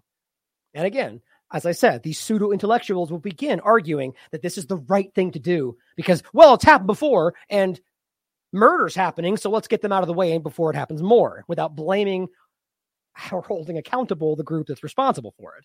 But again, don't forget that Netanyahu is openly proud of the fact that he's been preventing the thing that was supposed to cause the peace before we got to this point, and that they've been funding Hamas the entire time, as Haaretz admitted on the record, because it's part of their strategy. You can't fund and transfer money to them and then pretend it's not your fault that things happen, right? Now, here's Mr. Eli David, you know, showing you exactly who they are, which I appreciate. He says on October 7th, you celebrated. I don't know who he's talking to. I guess just literally all Palestine, because literally everybody in Palestine was celebrating, right? David, could you prove that? No, that's dumb thing to say because plenty of them weren't. Plenty of them didn't agree with this. Plenty of them were. I mean, it's so dumb to pretend it's broad stroke. But what he said is you celebrated that we were slaughtered. No, no, they didn't. In fact, they celebrated. Well, what he's pointing to is one post from without any engagement that you can see. So it probably wasn't even that shared that much, saying Israel. Right? Okay. So again, conflating the idea of the support of the armed resistance, which by the way is legally protected, and the fact that 75 years of brutal apartheid and occupation were just pushed back against, everybody should celebrate that. When crimes were committed, then people should call it out. But then see, he says how it started, how it's going. And what do you see here? A picture of Khan Yunis you know, the area that was supposed to be the safe zone that is utterly destroyed.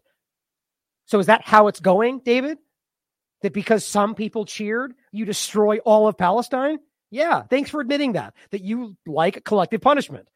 And I said, all you're doing is proving you agree with and celebrate collective punishment. Whether you think it's justified or not, you don't broadly attack all of Palestinian society because of what happened on October 7th. And you said that was Hamas.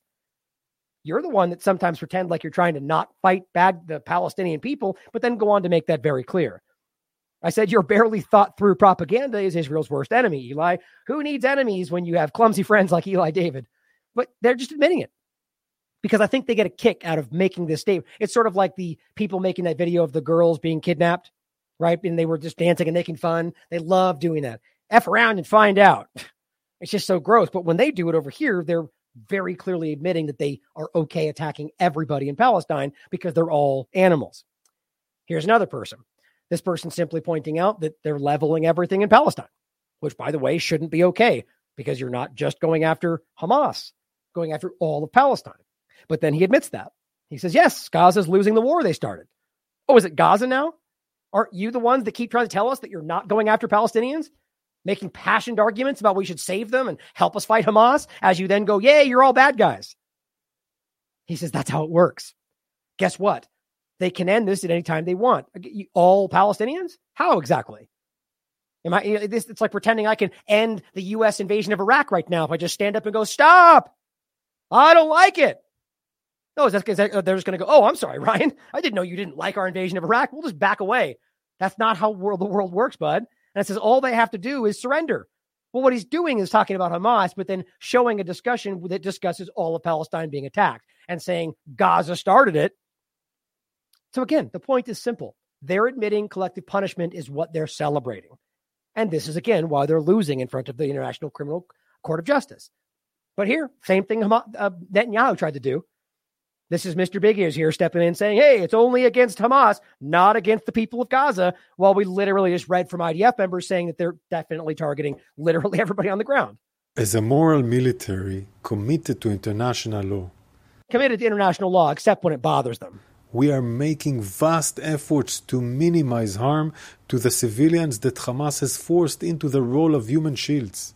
Right. So, so the, the 35,000 people killed, apparently they were all human shields, even though we can't even prove a few Hamas members have been killed. Hamas attacks Israelis and then take shelter behind Gazans. Okay, what about the what about the uh, I think it was seven babies you guys left in incubators to rot, knowing they were there, knowing that they told you, hey, there's babies in there. You then secured the area and then left them to die. Was that somehow a human shield dynamic? I mean, there's an endless string of those examples. Nobody believes this. Unless people, other than people invested in their argument, I really don't think anybody believes what they're saying. Because Hamas seeks the suffering of Israelis and Gazans. We are concerned by the suffering of civilians in Gaza. Are they? In this, are they? How, how exactly are they concerned about it when they're the ones killing them? This war that Hamas started. No, they actually didn't, by the way. 75 years of brutal occupation started with your occupation. We're concerned because our war is against Hamas, not against the people of Gaza. We're going to live next to them. this might not fit the narrative told on TV or TikTok. I mean, so this is what's hilarious about this is all they do is come out and go, that's all not true. They may, you know, that's it. That's liars and racists and stuff. And then there's just an endless example of them saying the opposite, of people on the record admitting the opposite, of their own people coming home admitting the opposite. But that's all fake somehow because he says so. Right? The old trust me, bro source, right? How's that working out for everybody? But our actions are proof that we care more about the people of Gaza than Hamas, who sees the suffering of their own people as a strategy. We are ready. Uh, you know what, what they're doing right now, guys, is just projecting what they are. And you know what? Maybe it is what Hamas is. Quite frankly, it's very hard to tell these days, knowing that all they are was because Israel funded them into the reality. But either way, they're just simply projecting exactly what they are and what they do. That's the obvious thing. The, the only point there, he goes on to say the same old nonsense, is that they're not fighting against Gaza. And then let's not forget, he's literally the one on the record that said the emphasis is on damage, not accuracy. That's him. That's who the per- that's the person citing this. Where was it? That's where it used to. I should have. I thought I had it. Anyway, his name is in here. Shoot, that's him. That's this guy right here he, this is the one speaking on the record when this started. This was October 10th. Emphasis is on damage, not accuracy. So if you're aiming for damage and then using dumb bombs and bombing the safe areas, and your own people have said that you just take down buildings, take down buildings, and assassinating individuals, assassinating 110 journalists or 145 UN members. Yeah, let's let's go ahead and pretend that you're only fighting Hamas, though, right? It's just painfully obvious. And here is Mossad just, I guess, just praising that they destroyed Islamic University. I mean, this is the point. It's like they they're so juvenile about this that they can't omit like they can't they know that we're paying attention and they still can't stop themselves from just relishing the moment. This is what all the video is.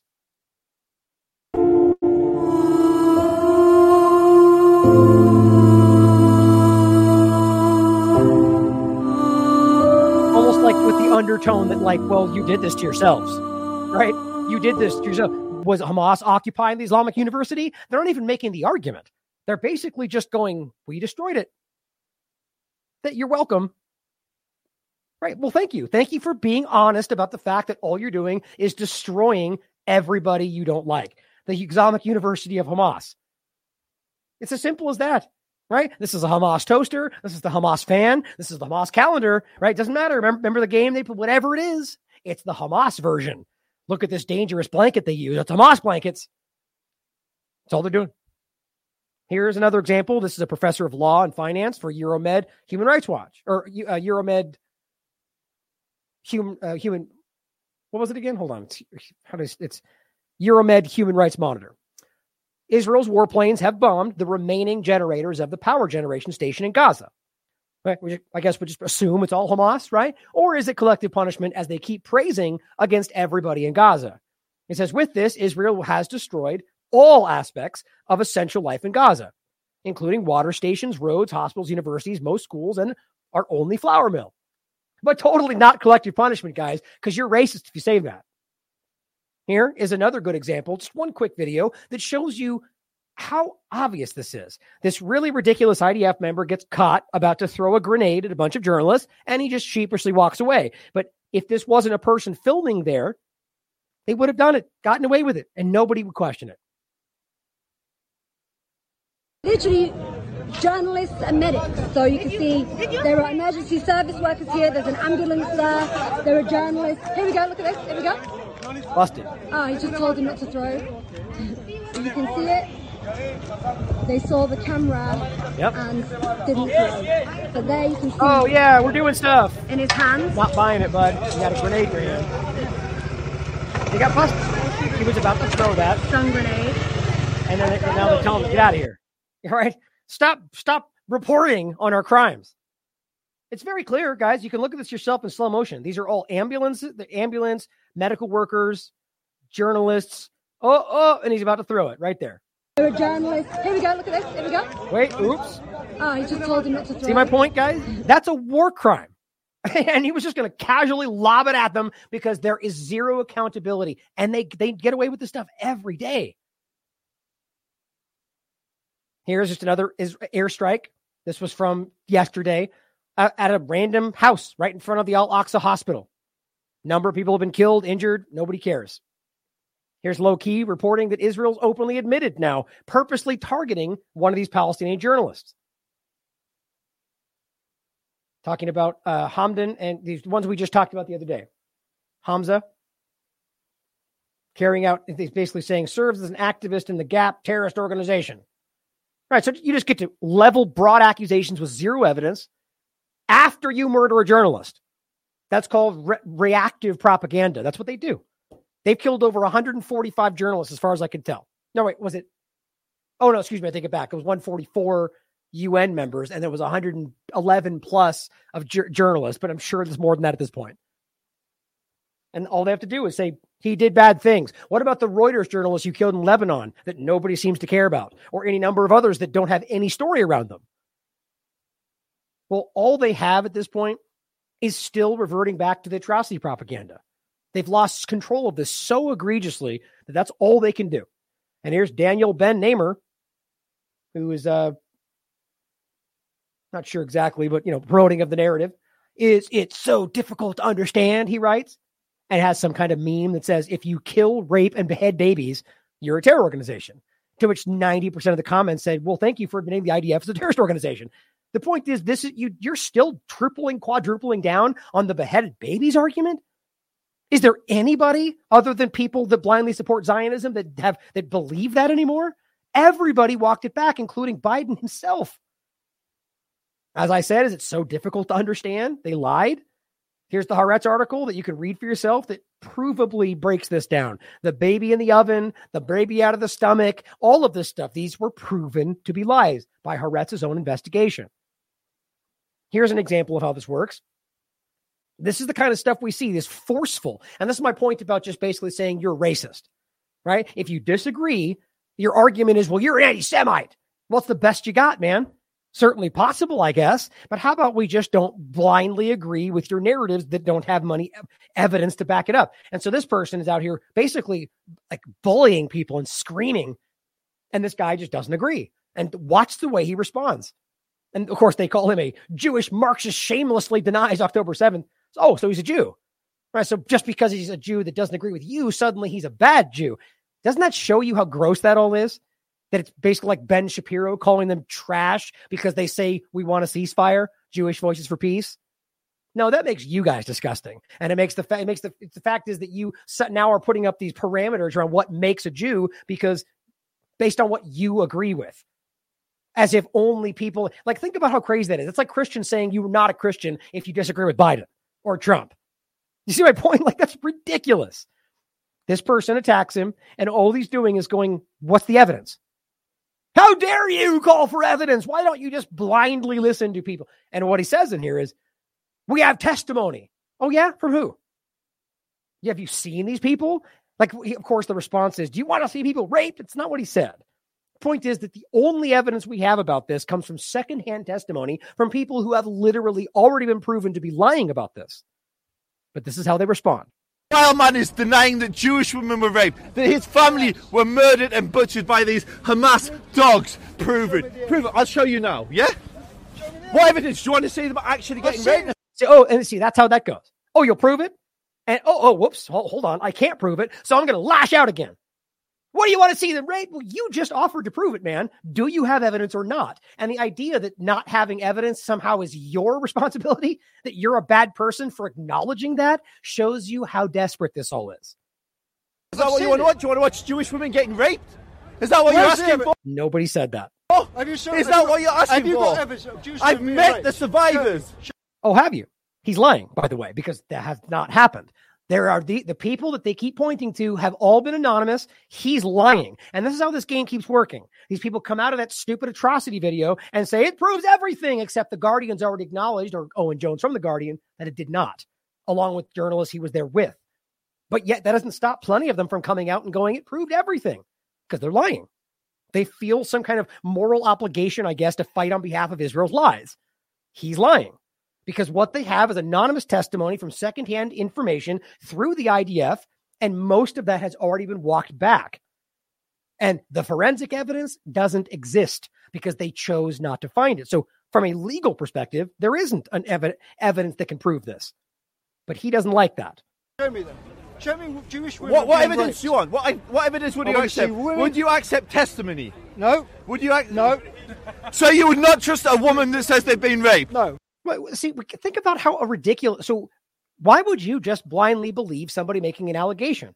Now, if you're talking about just accepting that they need help and saying, okay, well, let's get you some, you know, whatever, that's one thing. But if you're actually calling for accountability or action, which is what they're all doing, they want everyone to join in on their side and go, go after them, put them in prison. Okay, well, if that's what you want, which it is, then you should be demanding evidence because you can't put people behind bars without proving the evidence. That evidence doesn't exist. So it's this cycle that they've trapped themselves in. And so when somebody like that stands up and says, Look, you need more than that, it outrages them. And all we're left with is this dynamic where they can scream all they want, but the evidence doesn't exist. It's not there. And at this point, now that we've already shown the Zaka group and the rest of them blatantly getting caught lying, how long until they coerce somebody into pretending that that happened? That's what the guy's saying. At this point, it's very obvious to see that there's a manipulation going on. So we should demand evidence. Now, I'm not saying that we need to see all the, but the point is there, the forensic side of it would have done a lot more, but they made sure that didn't happen. I wouldn't. Not a, not a Zionist. Not a Jewish woman. You heard? Nope, nope. We didn't hear him say he, he said Zionist. But you see, these people are so emotionally wrapped up in this. Zionism is not Judaism. But you see, that's the end of it. That's the best he has.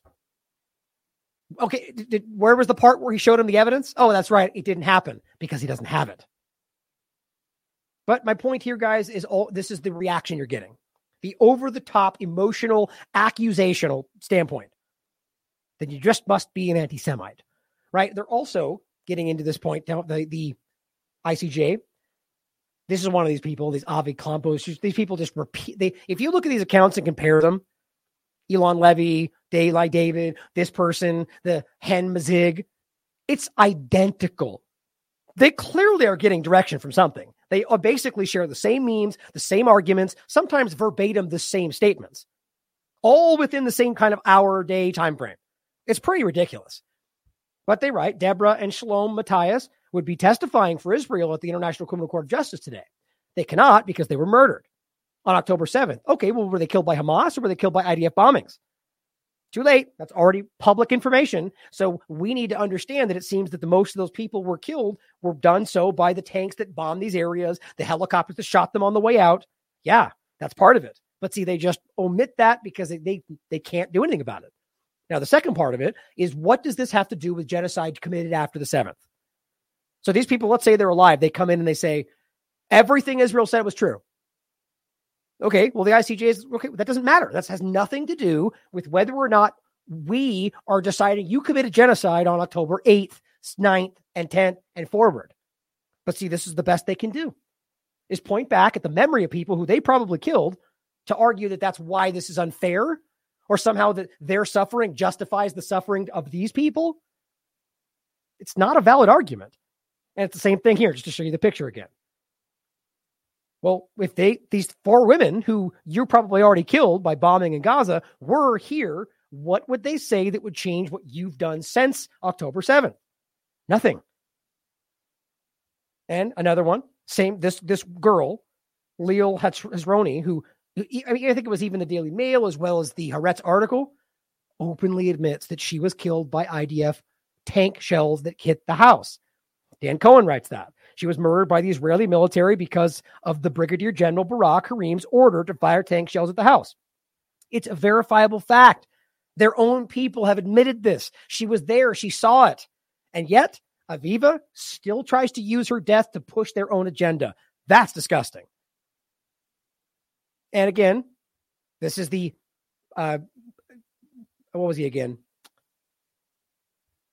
Make sure I don't misreport what he was. Um, member of Knesset. Yeah, so he's member of the government who spoke up and said, "Well, it's my constitutional duty to the Israeli society and everybody of the residents of Israel to not basically to side with the South African genocide convention." So he stood up and he sided with the reality that he thinks the Israeli government is committing genocide. A member of their own government, and we're still disputing this. Right? So he did that, and he got attacked for it. Dan Cohen writes the Israeli far right figures are planning a demonstration. This was on the 9th outside of his home. And, and they put out all this crazy stuff with a picture of this person holding his severed head. Like they're trying to threaten people into, into silence. That's what they do. And we already know that Israel is being accused of intimidating the judges ahead of the hearings because that's also what they do. Now, here is the electronic intifada. Just giving you a couple of quick breakdowns here, saying this is essentially a two day hearing, like I said earlier. So tomorrow is going to be Israel's chance to respond and whether they're going to impose what they call provisional measures, such as ordering a ceasefire. And but doesn't mean Israel's going to abide by it. And it might, and it could apply to more than just Israel if they rule in some other direction. But here's the video you can watch for yourself. And it's just, just three hours of what happened today. And tomorrow, Israel's representatives will have the same time for their rebuttal. Now it says the International Court of Justice is the principal judicial body of the United Nations, and its root roots date back to more than a century. The ICJ generally decides disputes between states and can also issue advisory opinions at the request of the UN General Assembly. Now, the ICJ is not to be confused with the International Criminal Court, which I keep accidentally, you know, conflating, but it says which is also based in The Hague. Established in 2002, the ICC hears criminal cases against individuals for war crimes and crimes against humanity, which may also play a role here going forward when it comes to people like, you know, when it comes down to individual accountability. The ICC has faced growing criticism with its inaction over Palestine for a long time now, which is why many people are hoping that the ICJ, Court of Justice, will prove to be more robust in, in this direction. Now, again, South Africa is the one that's invoked the Genocide Convention. This is the 1948 Genocide Convention. South Africa having a very unique understanding of this. Remember, apartheid South Africa was worked alongside with Israel, making ethnic weapons and all sorts of horrible things. Kind of hard. It's important to understand why that was happening with Israeli support. The same reason this is today. I, this was highlighted. I, am probably just going to skip it for time. saying key issues, basically, what are the measures they're asking for? Um, and it's saying that the emergency order to freeze the situation pending the outcome. I just, I, I argue that no matter what happens here, Israel's not going to abide by it. Of course, unless it goes all the way in the other direction and they say that Gaza must do X, Y, and Z, and Israel's going to say, of course, and we'll, you know, the same thing they do every time. They, if, if the UN says what they like, they'll push it in your face. If they don't, they'll ignore it. It's just such blatant hypocrisy. Ah, I'm just going to leave it there. You can read this for yourself if you want more nuanced understanding of it. Now, here, Craig Mo, uh, Mokhiber writes South Africa opened its case today at the World Court, referring to a 75 year continuum of ongoing Nakba. So it's really important to understand that they're bringing this back to not October 7th forward, but all the way back to the illegal occupation. So it gave me hope for where this might go. Because that if you weren't starting there, this wouldn't have been honest. Forced dispossession, denial of self determination, and the right to return. And that's the whole point about the occupation, right? That, that the right to return is the point of Palestinians after whatever you claimed happened in Nakba should have legally had the right to go back to their homes, not to the new place they put them in, but the Israel, what it is today, Israel proper. They've never allowed that. That's what the whole March of Return was about. Now it's saying that annihilation of thousands of civilians, the acts they're responsible for, extermination of the whole families, harm to millions, kidnapping, humiliating, disappearing civilians, displacement, destroyed homes, hospital, schools, starvation, denial of medical care, food, water, reproductive violence. Actually, really quickly, I forgot. Oops. Hold on. I wanted to grab this Amnesty article that I briefly mentioned. Was it? Damning evidence of war crimes, right there. this is the one I briefly mentioned. I, I forgot. I want to make sure I included it for you. That's the one that simply shows you the damning evidence from October 20th of war crimes as they wipe out entire families. And it, this is just from a three day investigation from the 7th to the 12th of October. And they proved that in each of these five cases, they violated international law by either not taking precautions, taking indiscriminate attacks or by deliberately targeting civilians. You know, and these things proven. You could easily prove this. And then on the intent, the point was it's it's unbelievably obvious. Systematic purge, collective punishment, statements by the president, the prime minister, the Knesset in general. It's just unbelievably obvious. So here is what the U.S. media is doing about it, right? They jumped into action and they finally realized their ways and they're going, everybody, oh, no, none of that. In fact, they just ignored it entirely, which is exactly what you'd expect from the ridiculous corporate media. Think about how crazy that is. Even if you disagree with it, this is one of the largest things that's ever happened in the history of the Israel conversation and not a peep from any of the corporate media. Seriously? God, that's pathetic.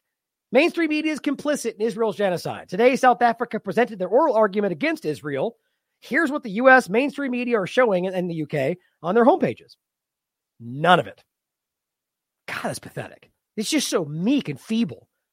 Now, Edward Snowden wrote Despite Israel's war on Gaza being perhaps the deadliest war for children in modern history, only two headlines out of over 1,100 in this study he did of the biggest U.S. or somebody did biggest U.S. mainstream outlets coverage. Oh, that's right. I take it back. This was the Intercept article he's referencing, which you can read for yourself. So he's quoting it, saying that only two headlines out of 1,100 even mentioned the people, the children of Gaza. I mean, it just kind of makes your skin crawl. Like these are the same people that try to pretend like they're fighting for human rights and freedom, and they can't even be bothered to care about the most innocent group and the most affected group of this entire discussion. It's disgusting. He says, while the war on Gaza has been one of the deadliest in modern history for journalists, same point, overwhelmingly Palestinians, the word journalists and its iterations such as reporters, photojournalists, et cetera, et cetera, only appeared in nine headlines out of 1,100. In history, we've never seen this many journalists killed in, in really in any warfare, but in this short period of time. And they can't, they can't even be bothered to mention it as journalists because they're not journalists, is the point. How does embarrassing. The lack of coverage for the unprecedented killing of children and journalists, groups that typically elicit sympathy from Western media, is conspicuous.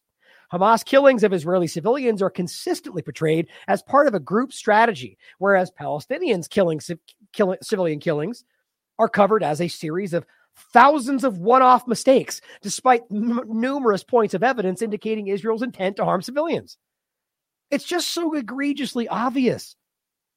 I, I, am really hoping that we don't lose sight of how clearly we're seeing who they are right now. Now, one more thing, and then we'll play some of these statements to kind of wrap up today. We, we still got probably 30 minutes or so, but I wanted you to hear what they're saying before we go to tomorrow. Before that, though, here's Starmer on Israel's actions. And it's so pathetic how all of them have done this. Matt Miller, you know, oh, wait, we can't just start throwing around accusations of war crimes. We have to investigate every single bombing. But Russia, war crimes. Right? Russia can sneeze hard. Does war crimes. Where's the tribunal? No, that's exactly what he does right here. We can't just be sitting behind these desks and act, in you know investigating these claims. Well, that's exactly what he does down here when it comes to Russia. Whether each and every act is in accordance with the law, well, that will have to be adjudicated in due course. Um, I think it's unwise for politicians to stand on stages like this or to sit in television studios and pronounce day by day which acts may or may not be in accordance with international law. I think it's not the role of politicians. Is Vladimir Putin a war criminal? Yes. Yes. What I've seen already amounts to war crimes, uh, particularly uh, the awful attacks on civilians. See my point? Well, okay, you, you may agree with that. The point is that exactly what he's listing off in Russia, and, and and quite frankly, what Ukraine did way more obviously, if you believe Russia did it at all, because everything they're citing comes from Ukraine says and videos Ukraine sends, has provably happened over in Gaza.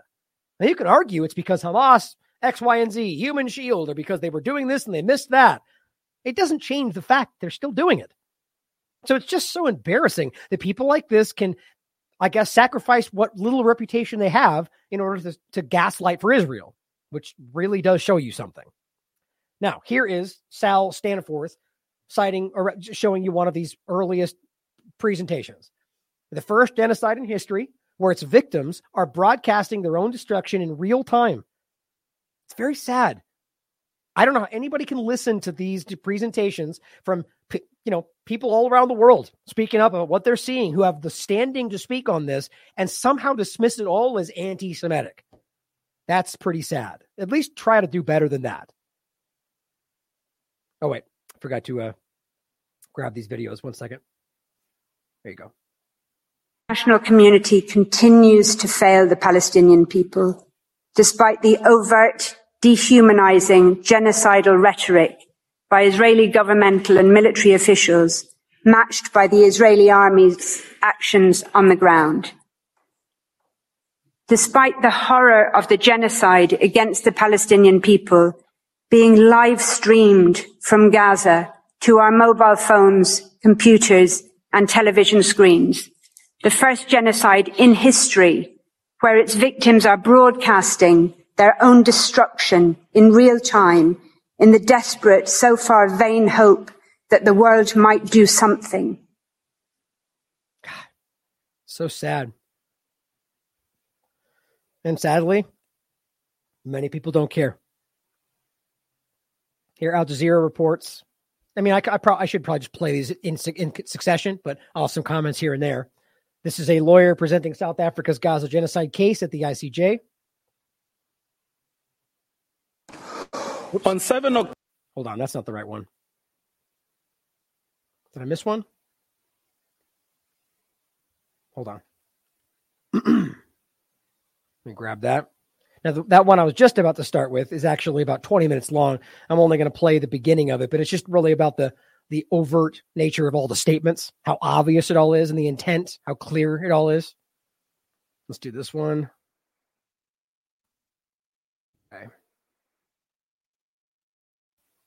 Play this one next.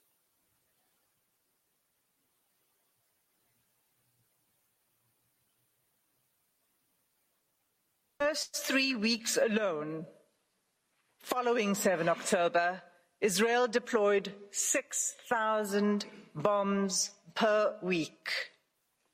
At least 200 times, it has deployed 2,000 pound bombs in southern areas of Palestine designated as safe.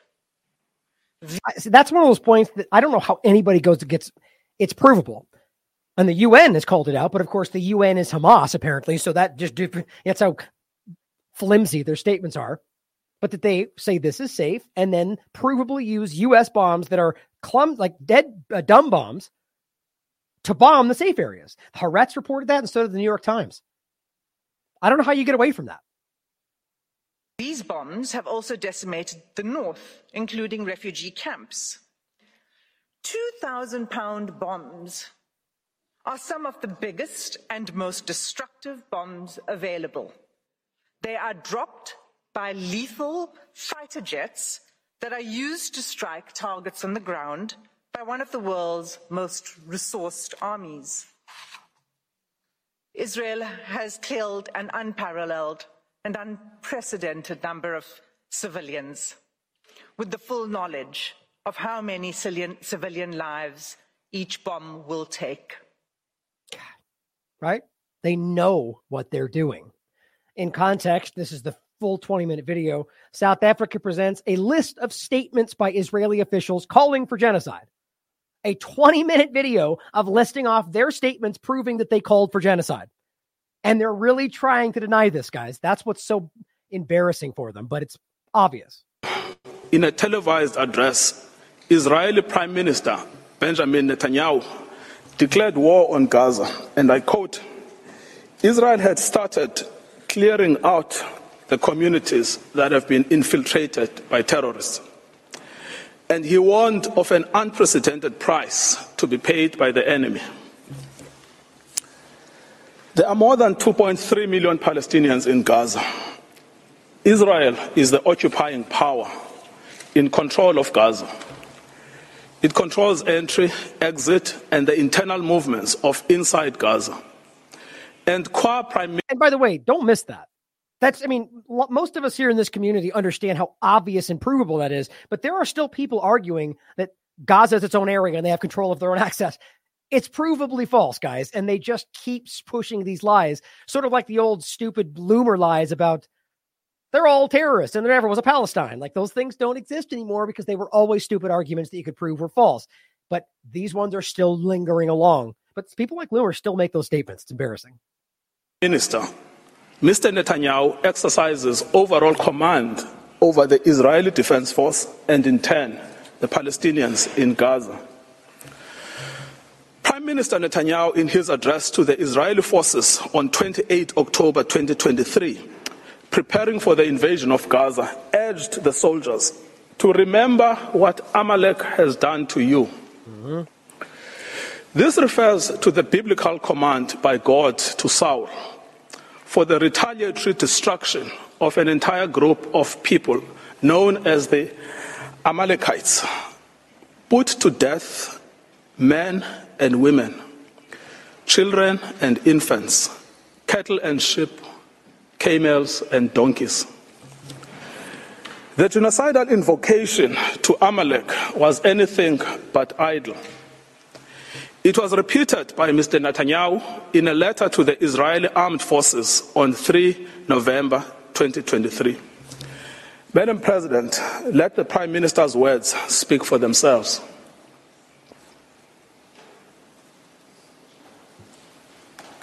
Has done to you, says our Holy Bible. And we do remember and we are fighting our brave troops and combatants who. So I, I, I hate how the overlap is there. You guys have seen this. It's just the, it's the point where Netanyahu publicly said exactly what he just said he did about Amalek. Just, just there's more that goes past that. And I love that they're bringing in his own statements, guys. Like these people seem legitimately invested in proving this. The Deputy Speaker of the Knesset, Israel's parliament, has called for the erasure of the Gaza Strip from the face of the earth. So I just, in interest of time, I'll leave it there. But I mean, I, I just, this is important. If you really haven't heard all these things, if you haven't seen all the shows we did, he just goes on one after another and lists off provable intent for genocide. I don't know how they're going to get away from this. I, I mean, it's I'm really if if there's any accountability at all, any honesty in any of this, they will be held accountable. But it's they Israel's government won't care. But Decensored News points out, on again, kind of a nod back to the earlier point about X and censoring around the conversation. Why is X deterring people from visiting what's called IsraelQuotes.com?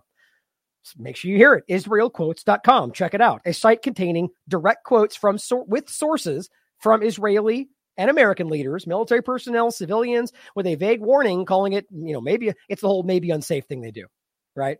They used to say this for TLAV too. Maybe it does still. All it is is a site they don't want you to see. Here's Max pointing it out, and of course you can't even. It doesn't even pop up down here, and it's just it's just another catalog of exactly the case. It's what they're trying to prove right now. Of course, Twitter doesn't want you to see it. So here's a few more of these clips that I wanted you guys to hear. Great job on Decensored News is doing breaking this all down. Let's play through some of these. Today, we are joined in court by representatives of the Palestinian state, the Palestinians who work in the fields of human rights, including residents of Gaza who were in Gaza just a few days ago. They are some of the lucky ones who managed to get out of Gaza. Their future and the future of their fellow Palestinians who are still in Gaza depend on the decision this court will make on this matter.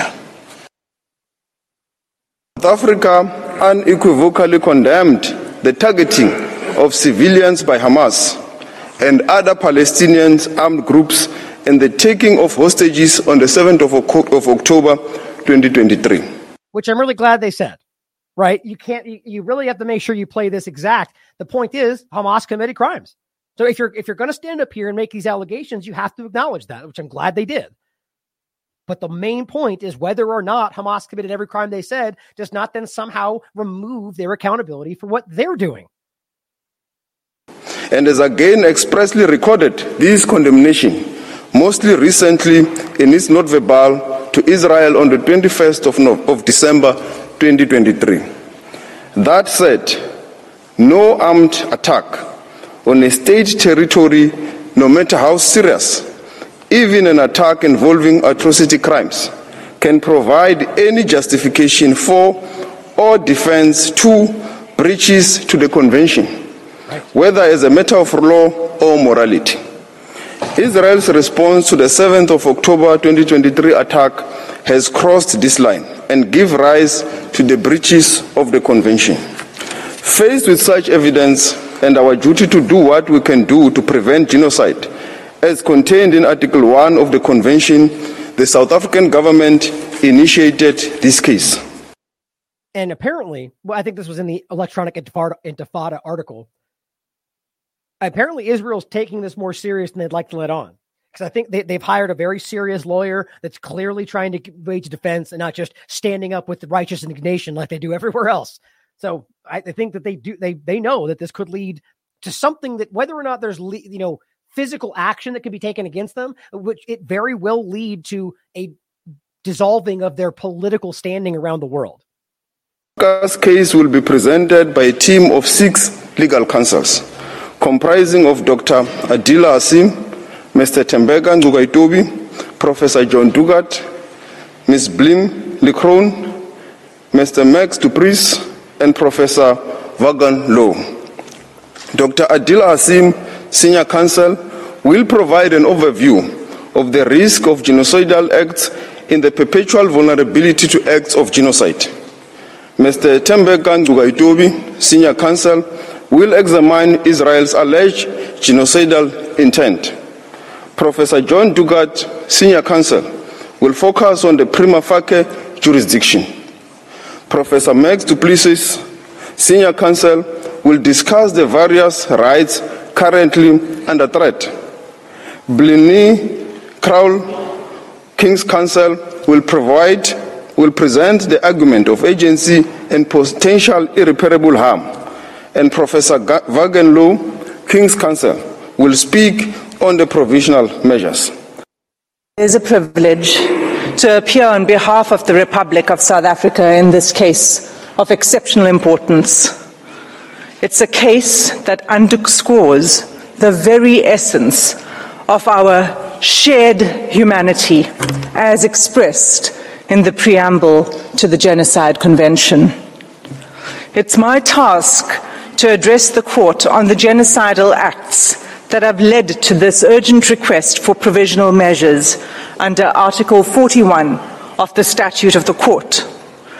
South Africa contends that Israel has transgressed Article 2 of the Convention by committing actions that fall within the definition of genocide. The actions show a systematic pattern of conduct from which genocide can be inferred. Man, you know, got just this taking place is monumental. I just don't want to downplay how important this is. No matter what happens next, the fact that this is being stated publicly at a at a meet at a, at a venue that the average person in the world takes seriously is going to have an effect no matter what takes place next. I think that's important. These are people with standing in the international community, human rights lawyers, and you know that, that are coming up and saying not unequivocally they committed genocide. I, I think this is powerful. I'm, I'm happy to see this happening. Me to place these acts in context. Gaza is one of the two constituent territories of the occupied Palestinian territories, occupied by Israel since 1967. Yep. It is a narrow strip of approximately 365 square kilometers, as depicted in the map now displayed. Israel continues to exercise control over the space, territorial waters, land crossings, water, electricity. Land crossings. Like, so think about how, how in, the fact that you're getting told, even from people in the U.S. side of this, that that's not true. That apparently Hamas has control over this land crossing. Think about how ridiculous that is that they're arguing that somehow they've given terrorist access to this land crossing.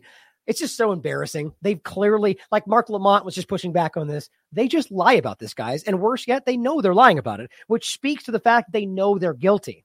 Electricity, electromagnetic sphere, and civilian infrastructure in Gaza, as well as over key governmental functions. As the Honourable Minister has said, entry and exit by air and sea to Gaza is prohibited with Israel operating the only two crossing points. Gaza, which is one of the most densely populated places in the world, is home to approximately 2.3 million Palestinians, almost half of them children. For the past 96 days, Israel has subjected Gaza to what has been described as one of the heaviest conventional bombing campaigns in the history of modern warfare. Palestinians in Gaza are being killed by Israeli weaponry and bombs from air, land, and sea. They are also at immediate risk of death by starvation, dehydration, and disease as a result of the ongoing siege by Israel, the destruction of Palestinian towns, the insufficient aid being allowed through to the Palestinian population, and the impossibility of distributing this limited aid while bombs fall. This conduct renders essentials to life unobtainable. This provisional measures stage, as this court has made clear in the Gambia Myanmar case, it is not necessary for the court to come to a final view on the question of whether Israel's conduct constitutes genocide.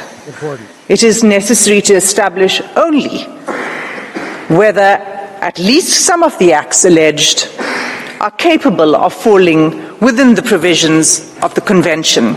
So hear that. All these screamers on Twitter acting like, show me all the people they've killed, or should comparatively to other genocides. They didn't kill enough. Like these really stupid arguments that show that they don't know what they're talking about. What she said is exactly the reality. And then overlapping that with the intent, which is the easy, usually the hardest part to prove, which they have in spades.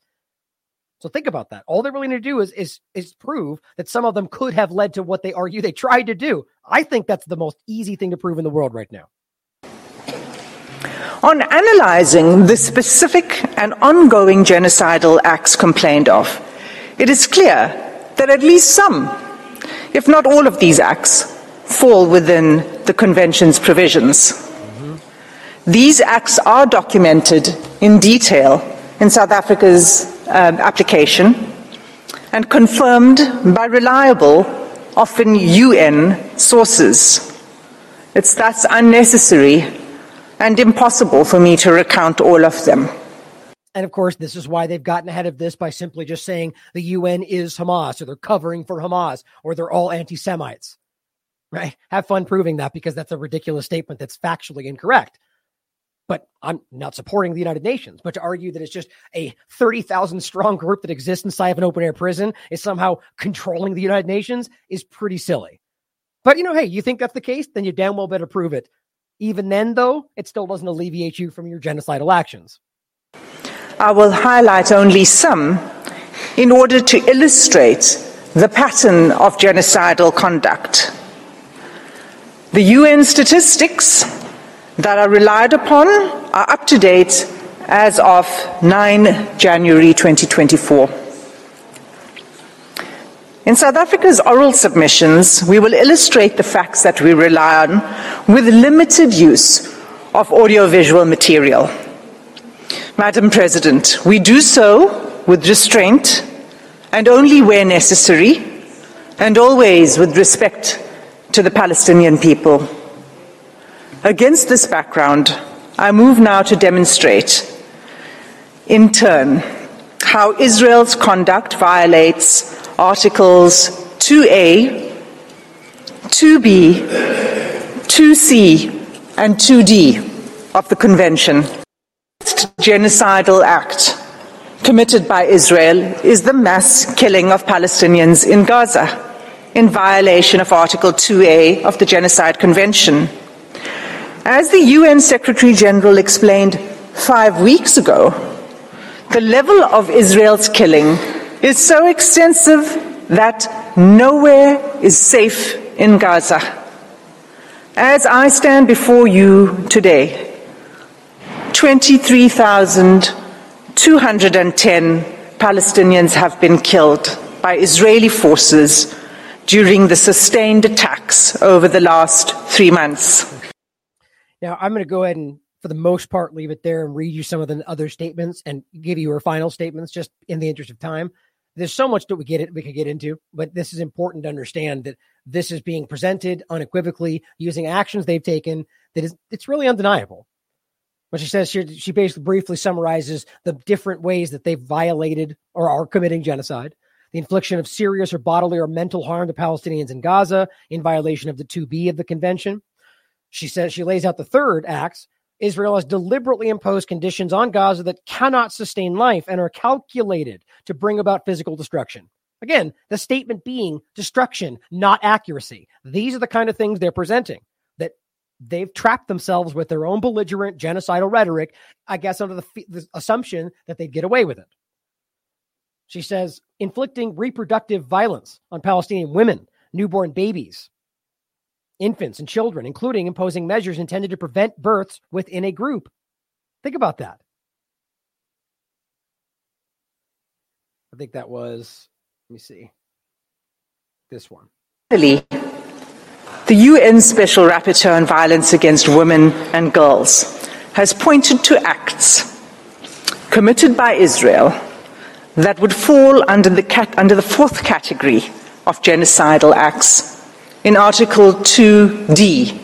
Now, here's I can promise you tomorrow Israel's going to use this point to argue that they only care about this and they don't care about the women that claim they've been raped. This whole the argument right? When there, when there is zero legal evidence to make any allegation about that, which that's what's going to stand here.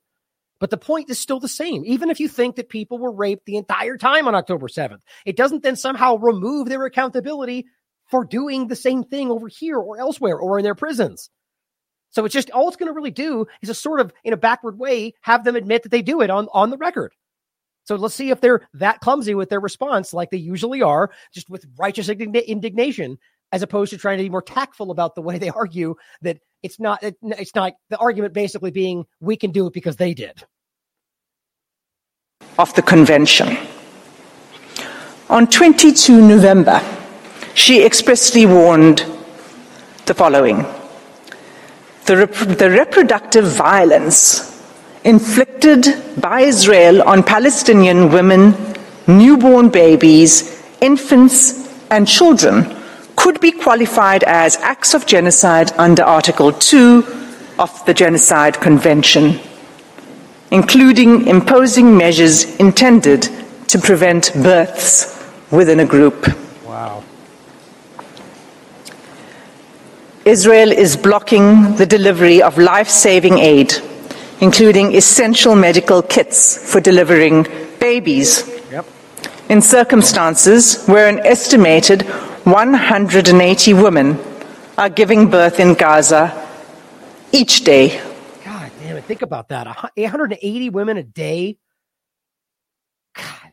I mean, so right now, you're 150 plus children a day on average are being killed with the bombings. 180 apparently are being born every day, but I can promise you 180 of them aren't living. And it's horrifying to me that that's every day as these women are marching down these dirt roads or living in an area where they cannot survive by design with funguses and illnesses and things rising up by design all over the place.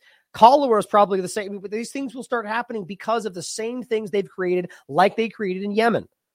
This is deliberate of these 180 women, the WHO warns that 15% are likely to experience pregnancy or birth related complications and need additional medical care. That care is simply not available. Well, it's being denied under the guise that somehow the medical care will help Hamas. They're not saying that, but you realize their basic argument is, well, we don't bring it in because Hamas is going to use it or the field, you know, whatever, or they'll take it. In what way does that make sense? The whole point is that they're just denying aid for all the people they pretend like they're trying to save from Hamas, which is obviously not the truth. They're just collectively punishing everybody that they don't want there. Now, here are her final remarks. Madam President, all of these acts individually and collectively form a calculated pattern of conduct by Israel indicating a genocidal intent. This intent is evident from Israel's conduct in specially targeting Palestinians living in Gaza, using weaponry that causes large scale homicidal destruction as well as targeting snipe, targeted sniping of civilians, yep. designating safe zones for Palestinians to seek refuge, and then bombing these. Why did they depriving ever think, why did they ever think they would get away with that? I mean, you know what? Again, maybe they will, and then I'll then that'll be exactly the point. But just think about how the impunity you act with when you do that, knowing that people can see it. Palestinians in Gaza of basic needs food, water, healthcare, fuel, sanitation, and communications.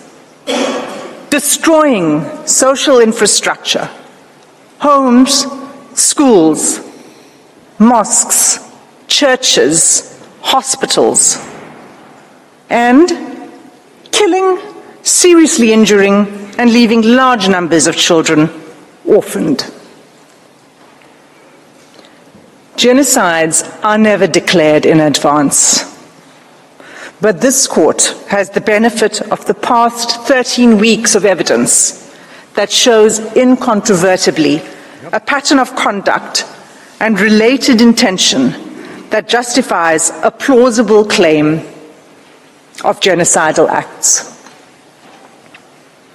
In the Gambia Myanmar case, this court did not hesitate to impose provisional measures in relation to allegations that Myanmar was committing genocidal acts against the Rohingya within the Rakhine state. The facts before the court today are sadly even more stark, and like the Gambia Myanmar case, deserve and demand this court's intervention. Every day, there is mounting irreparable loss of life, property, dignity, and humanity for the Palestinian people. Our news feeds show graphic images of suffering that has become unbearable to watch. Nothing will stop the suffering except an order from this court. Without an indication of provisional measures, the atrocities will continue, with the Israeli Defense Force indicating that it intends pursuing this course of action for at least a year. My God. In the words of the UN Under Secretary General on 5 January 2024, I quote, You think getting aid into Gaza is easy? Think again. Three layers of inspections before trucks can even enter. Confusion and long queues. A growing list of rejected items. A crossing point meant for pedestrians, not trucks. Another crossing point where trucks have been blocked by desperate, hungry communities. And the point about the crossing is important because they're making them use this crossing as opposed to ones that would be designed for trucks. It's all designed to make this impossible so they can blame anybody but themselves. A destroyed commercial sector. Constant bombardments, poor communications, damaged roads, convoys shot at, delays at checkpoints, a traumatized and exhausted population crammed into a smaller and smaller sliver of land. Shelters which have long exceeded their full capacity. Aid workers themselves displaced, killed. This is an impossible situation for the people of Gaza and for those trying to help them. The fighting must stop. Close quote. Madam President, members of the court, that concludes my section on the genocidal conduct of Israel. I thank you for your patient attention, and I ask that you call Advocate Ngcukaitobi to the podium to address the court on genocidal intent. I thank Ms. Hassim, and I now invite Mr. Tembeka Ngcukaitobi to address the court. Which was the one I showed you earlier. I, I've included so you guys can listen to the intent laid out in full display. But again, I quite frankly think that's the most obvious part of all of this. now, just a few more things to end with here. Here, this this is the the uh, representative of B'Tselem, the Israeli human rights group, saying a quarter of Palestinians in Gaza are starving under their relentless siege. There is simply no justification. The Israeli government is at fault, and this should lead to immediate international action. Guys, they've lost control of this. They still have military control and the U.S. government blindly towing their lines, but everybody else seems to see exactly what's going on. That's an important thing to realize. Now, the Khaleesi here points out that South African lawyers have also written to Biden, warning that they intend to begin proceedings against his government for being complicit in ongoing international crimes carried out by the Israeli government against the people of Palestine. I'm so glad to hear that. And I guarantee, guys, this is not the Democrats or the Republicans. This is the US government that's always been on this side, and they deserve to be held accountable. Now, Richard Kemp here, my point from before, simply says if you really needed any further proof, after everything you heard, by the way, that South Africa's case at the International Court of Justice is blatant anti Semitism. Here it is. Corbyn is in their delegation. You know, Corbyn, the one that they just broadly called an anti Semite because he had different opinions, even though all it was was based on wink, wink, you know, assumptions about what he means when he really means this. Like it's it's like saying when you say Zionism, you mean Judaism. It's not true. When I say the Israeli government committed crimes, I'm not talking about Jewish people, but they just can't stop doing that and it's it's lost its power. And my point here is if everything you hear and everything they can present and all of the damning evidence you can provide, all he can say is you're racist, they've lost. That's all I said. You're all racist is really the best you've got. That's pathetic, man. Like truly pathetic. But that's what they're doing. And Richard Gilsbert here says the same thing. This person says, Today we were witness to one of the greatest shows of hypocrisy in history, compounded by a series of false and baseless claims. False and baseless claims? Like they're just hoping that you don't look at what they presented when they're out laying out their statements backed up by their actions. And somehow that's false and baseless. That is screaming desperation. But as he says, when are the Israelis going to figure it out that name calling isn't going to fly at the ICJ? They're losing. Abby Martin points out something important, though, and this is in regard to the U.S. president and, and South African lawyers aiming this at Biden too. Bush passed a law known as the Hague Invasion Act, actually, what it's called, which says U.S. can invade the Netherlands to prevent American personnel from being charged with war crimes. Because that's what good guys do, right? Or threaten the International Criminal Court, the families of the prosecutors, as both Pompeo and Bolton did, because they threatened to investigate crimes in Afghanistan. yeah, right. Because those are the good guys, right? My God, it's really time that we reflect on who these people really are. And as Tiberius writes, this is huge. The International Court, Criminal Court, the ICC, have now set up a portal. The link is right here for you for any submission of evidence of Israeli war crimes and crimes against humanity. Anyone can upload these, including videos and images. Please share far and wide. So if you've got something to say and you've got some evidence you think is important, upload it. I'm really hoping that something actually begins to snowball here.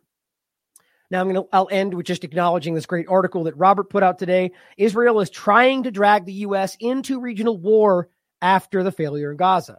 Now for me the main point, and you can read this there's more to it, but the main point is that I believe his actions to try to draw right now right it's happening right now. The the US actions in Iraq, Syria, Israeli actions in Lebanon, Syria against Iran, they're trying to create a multi-front war.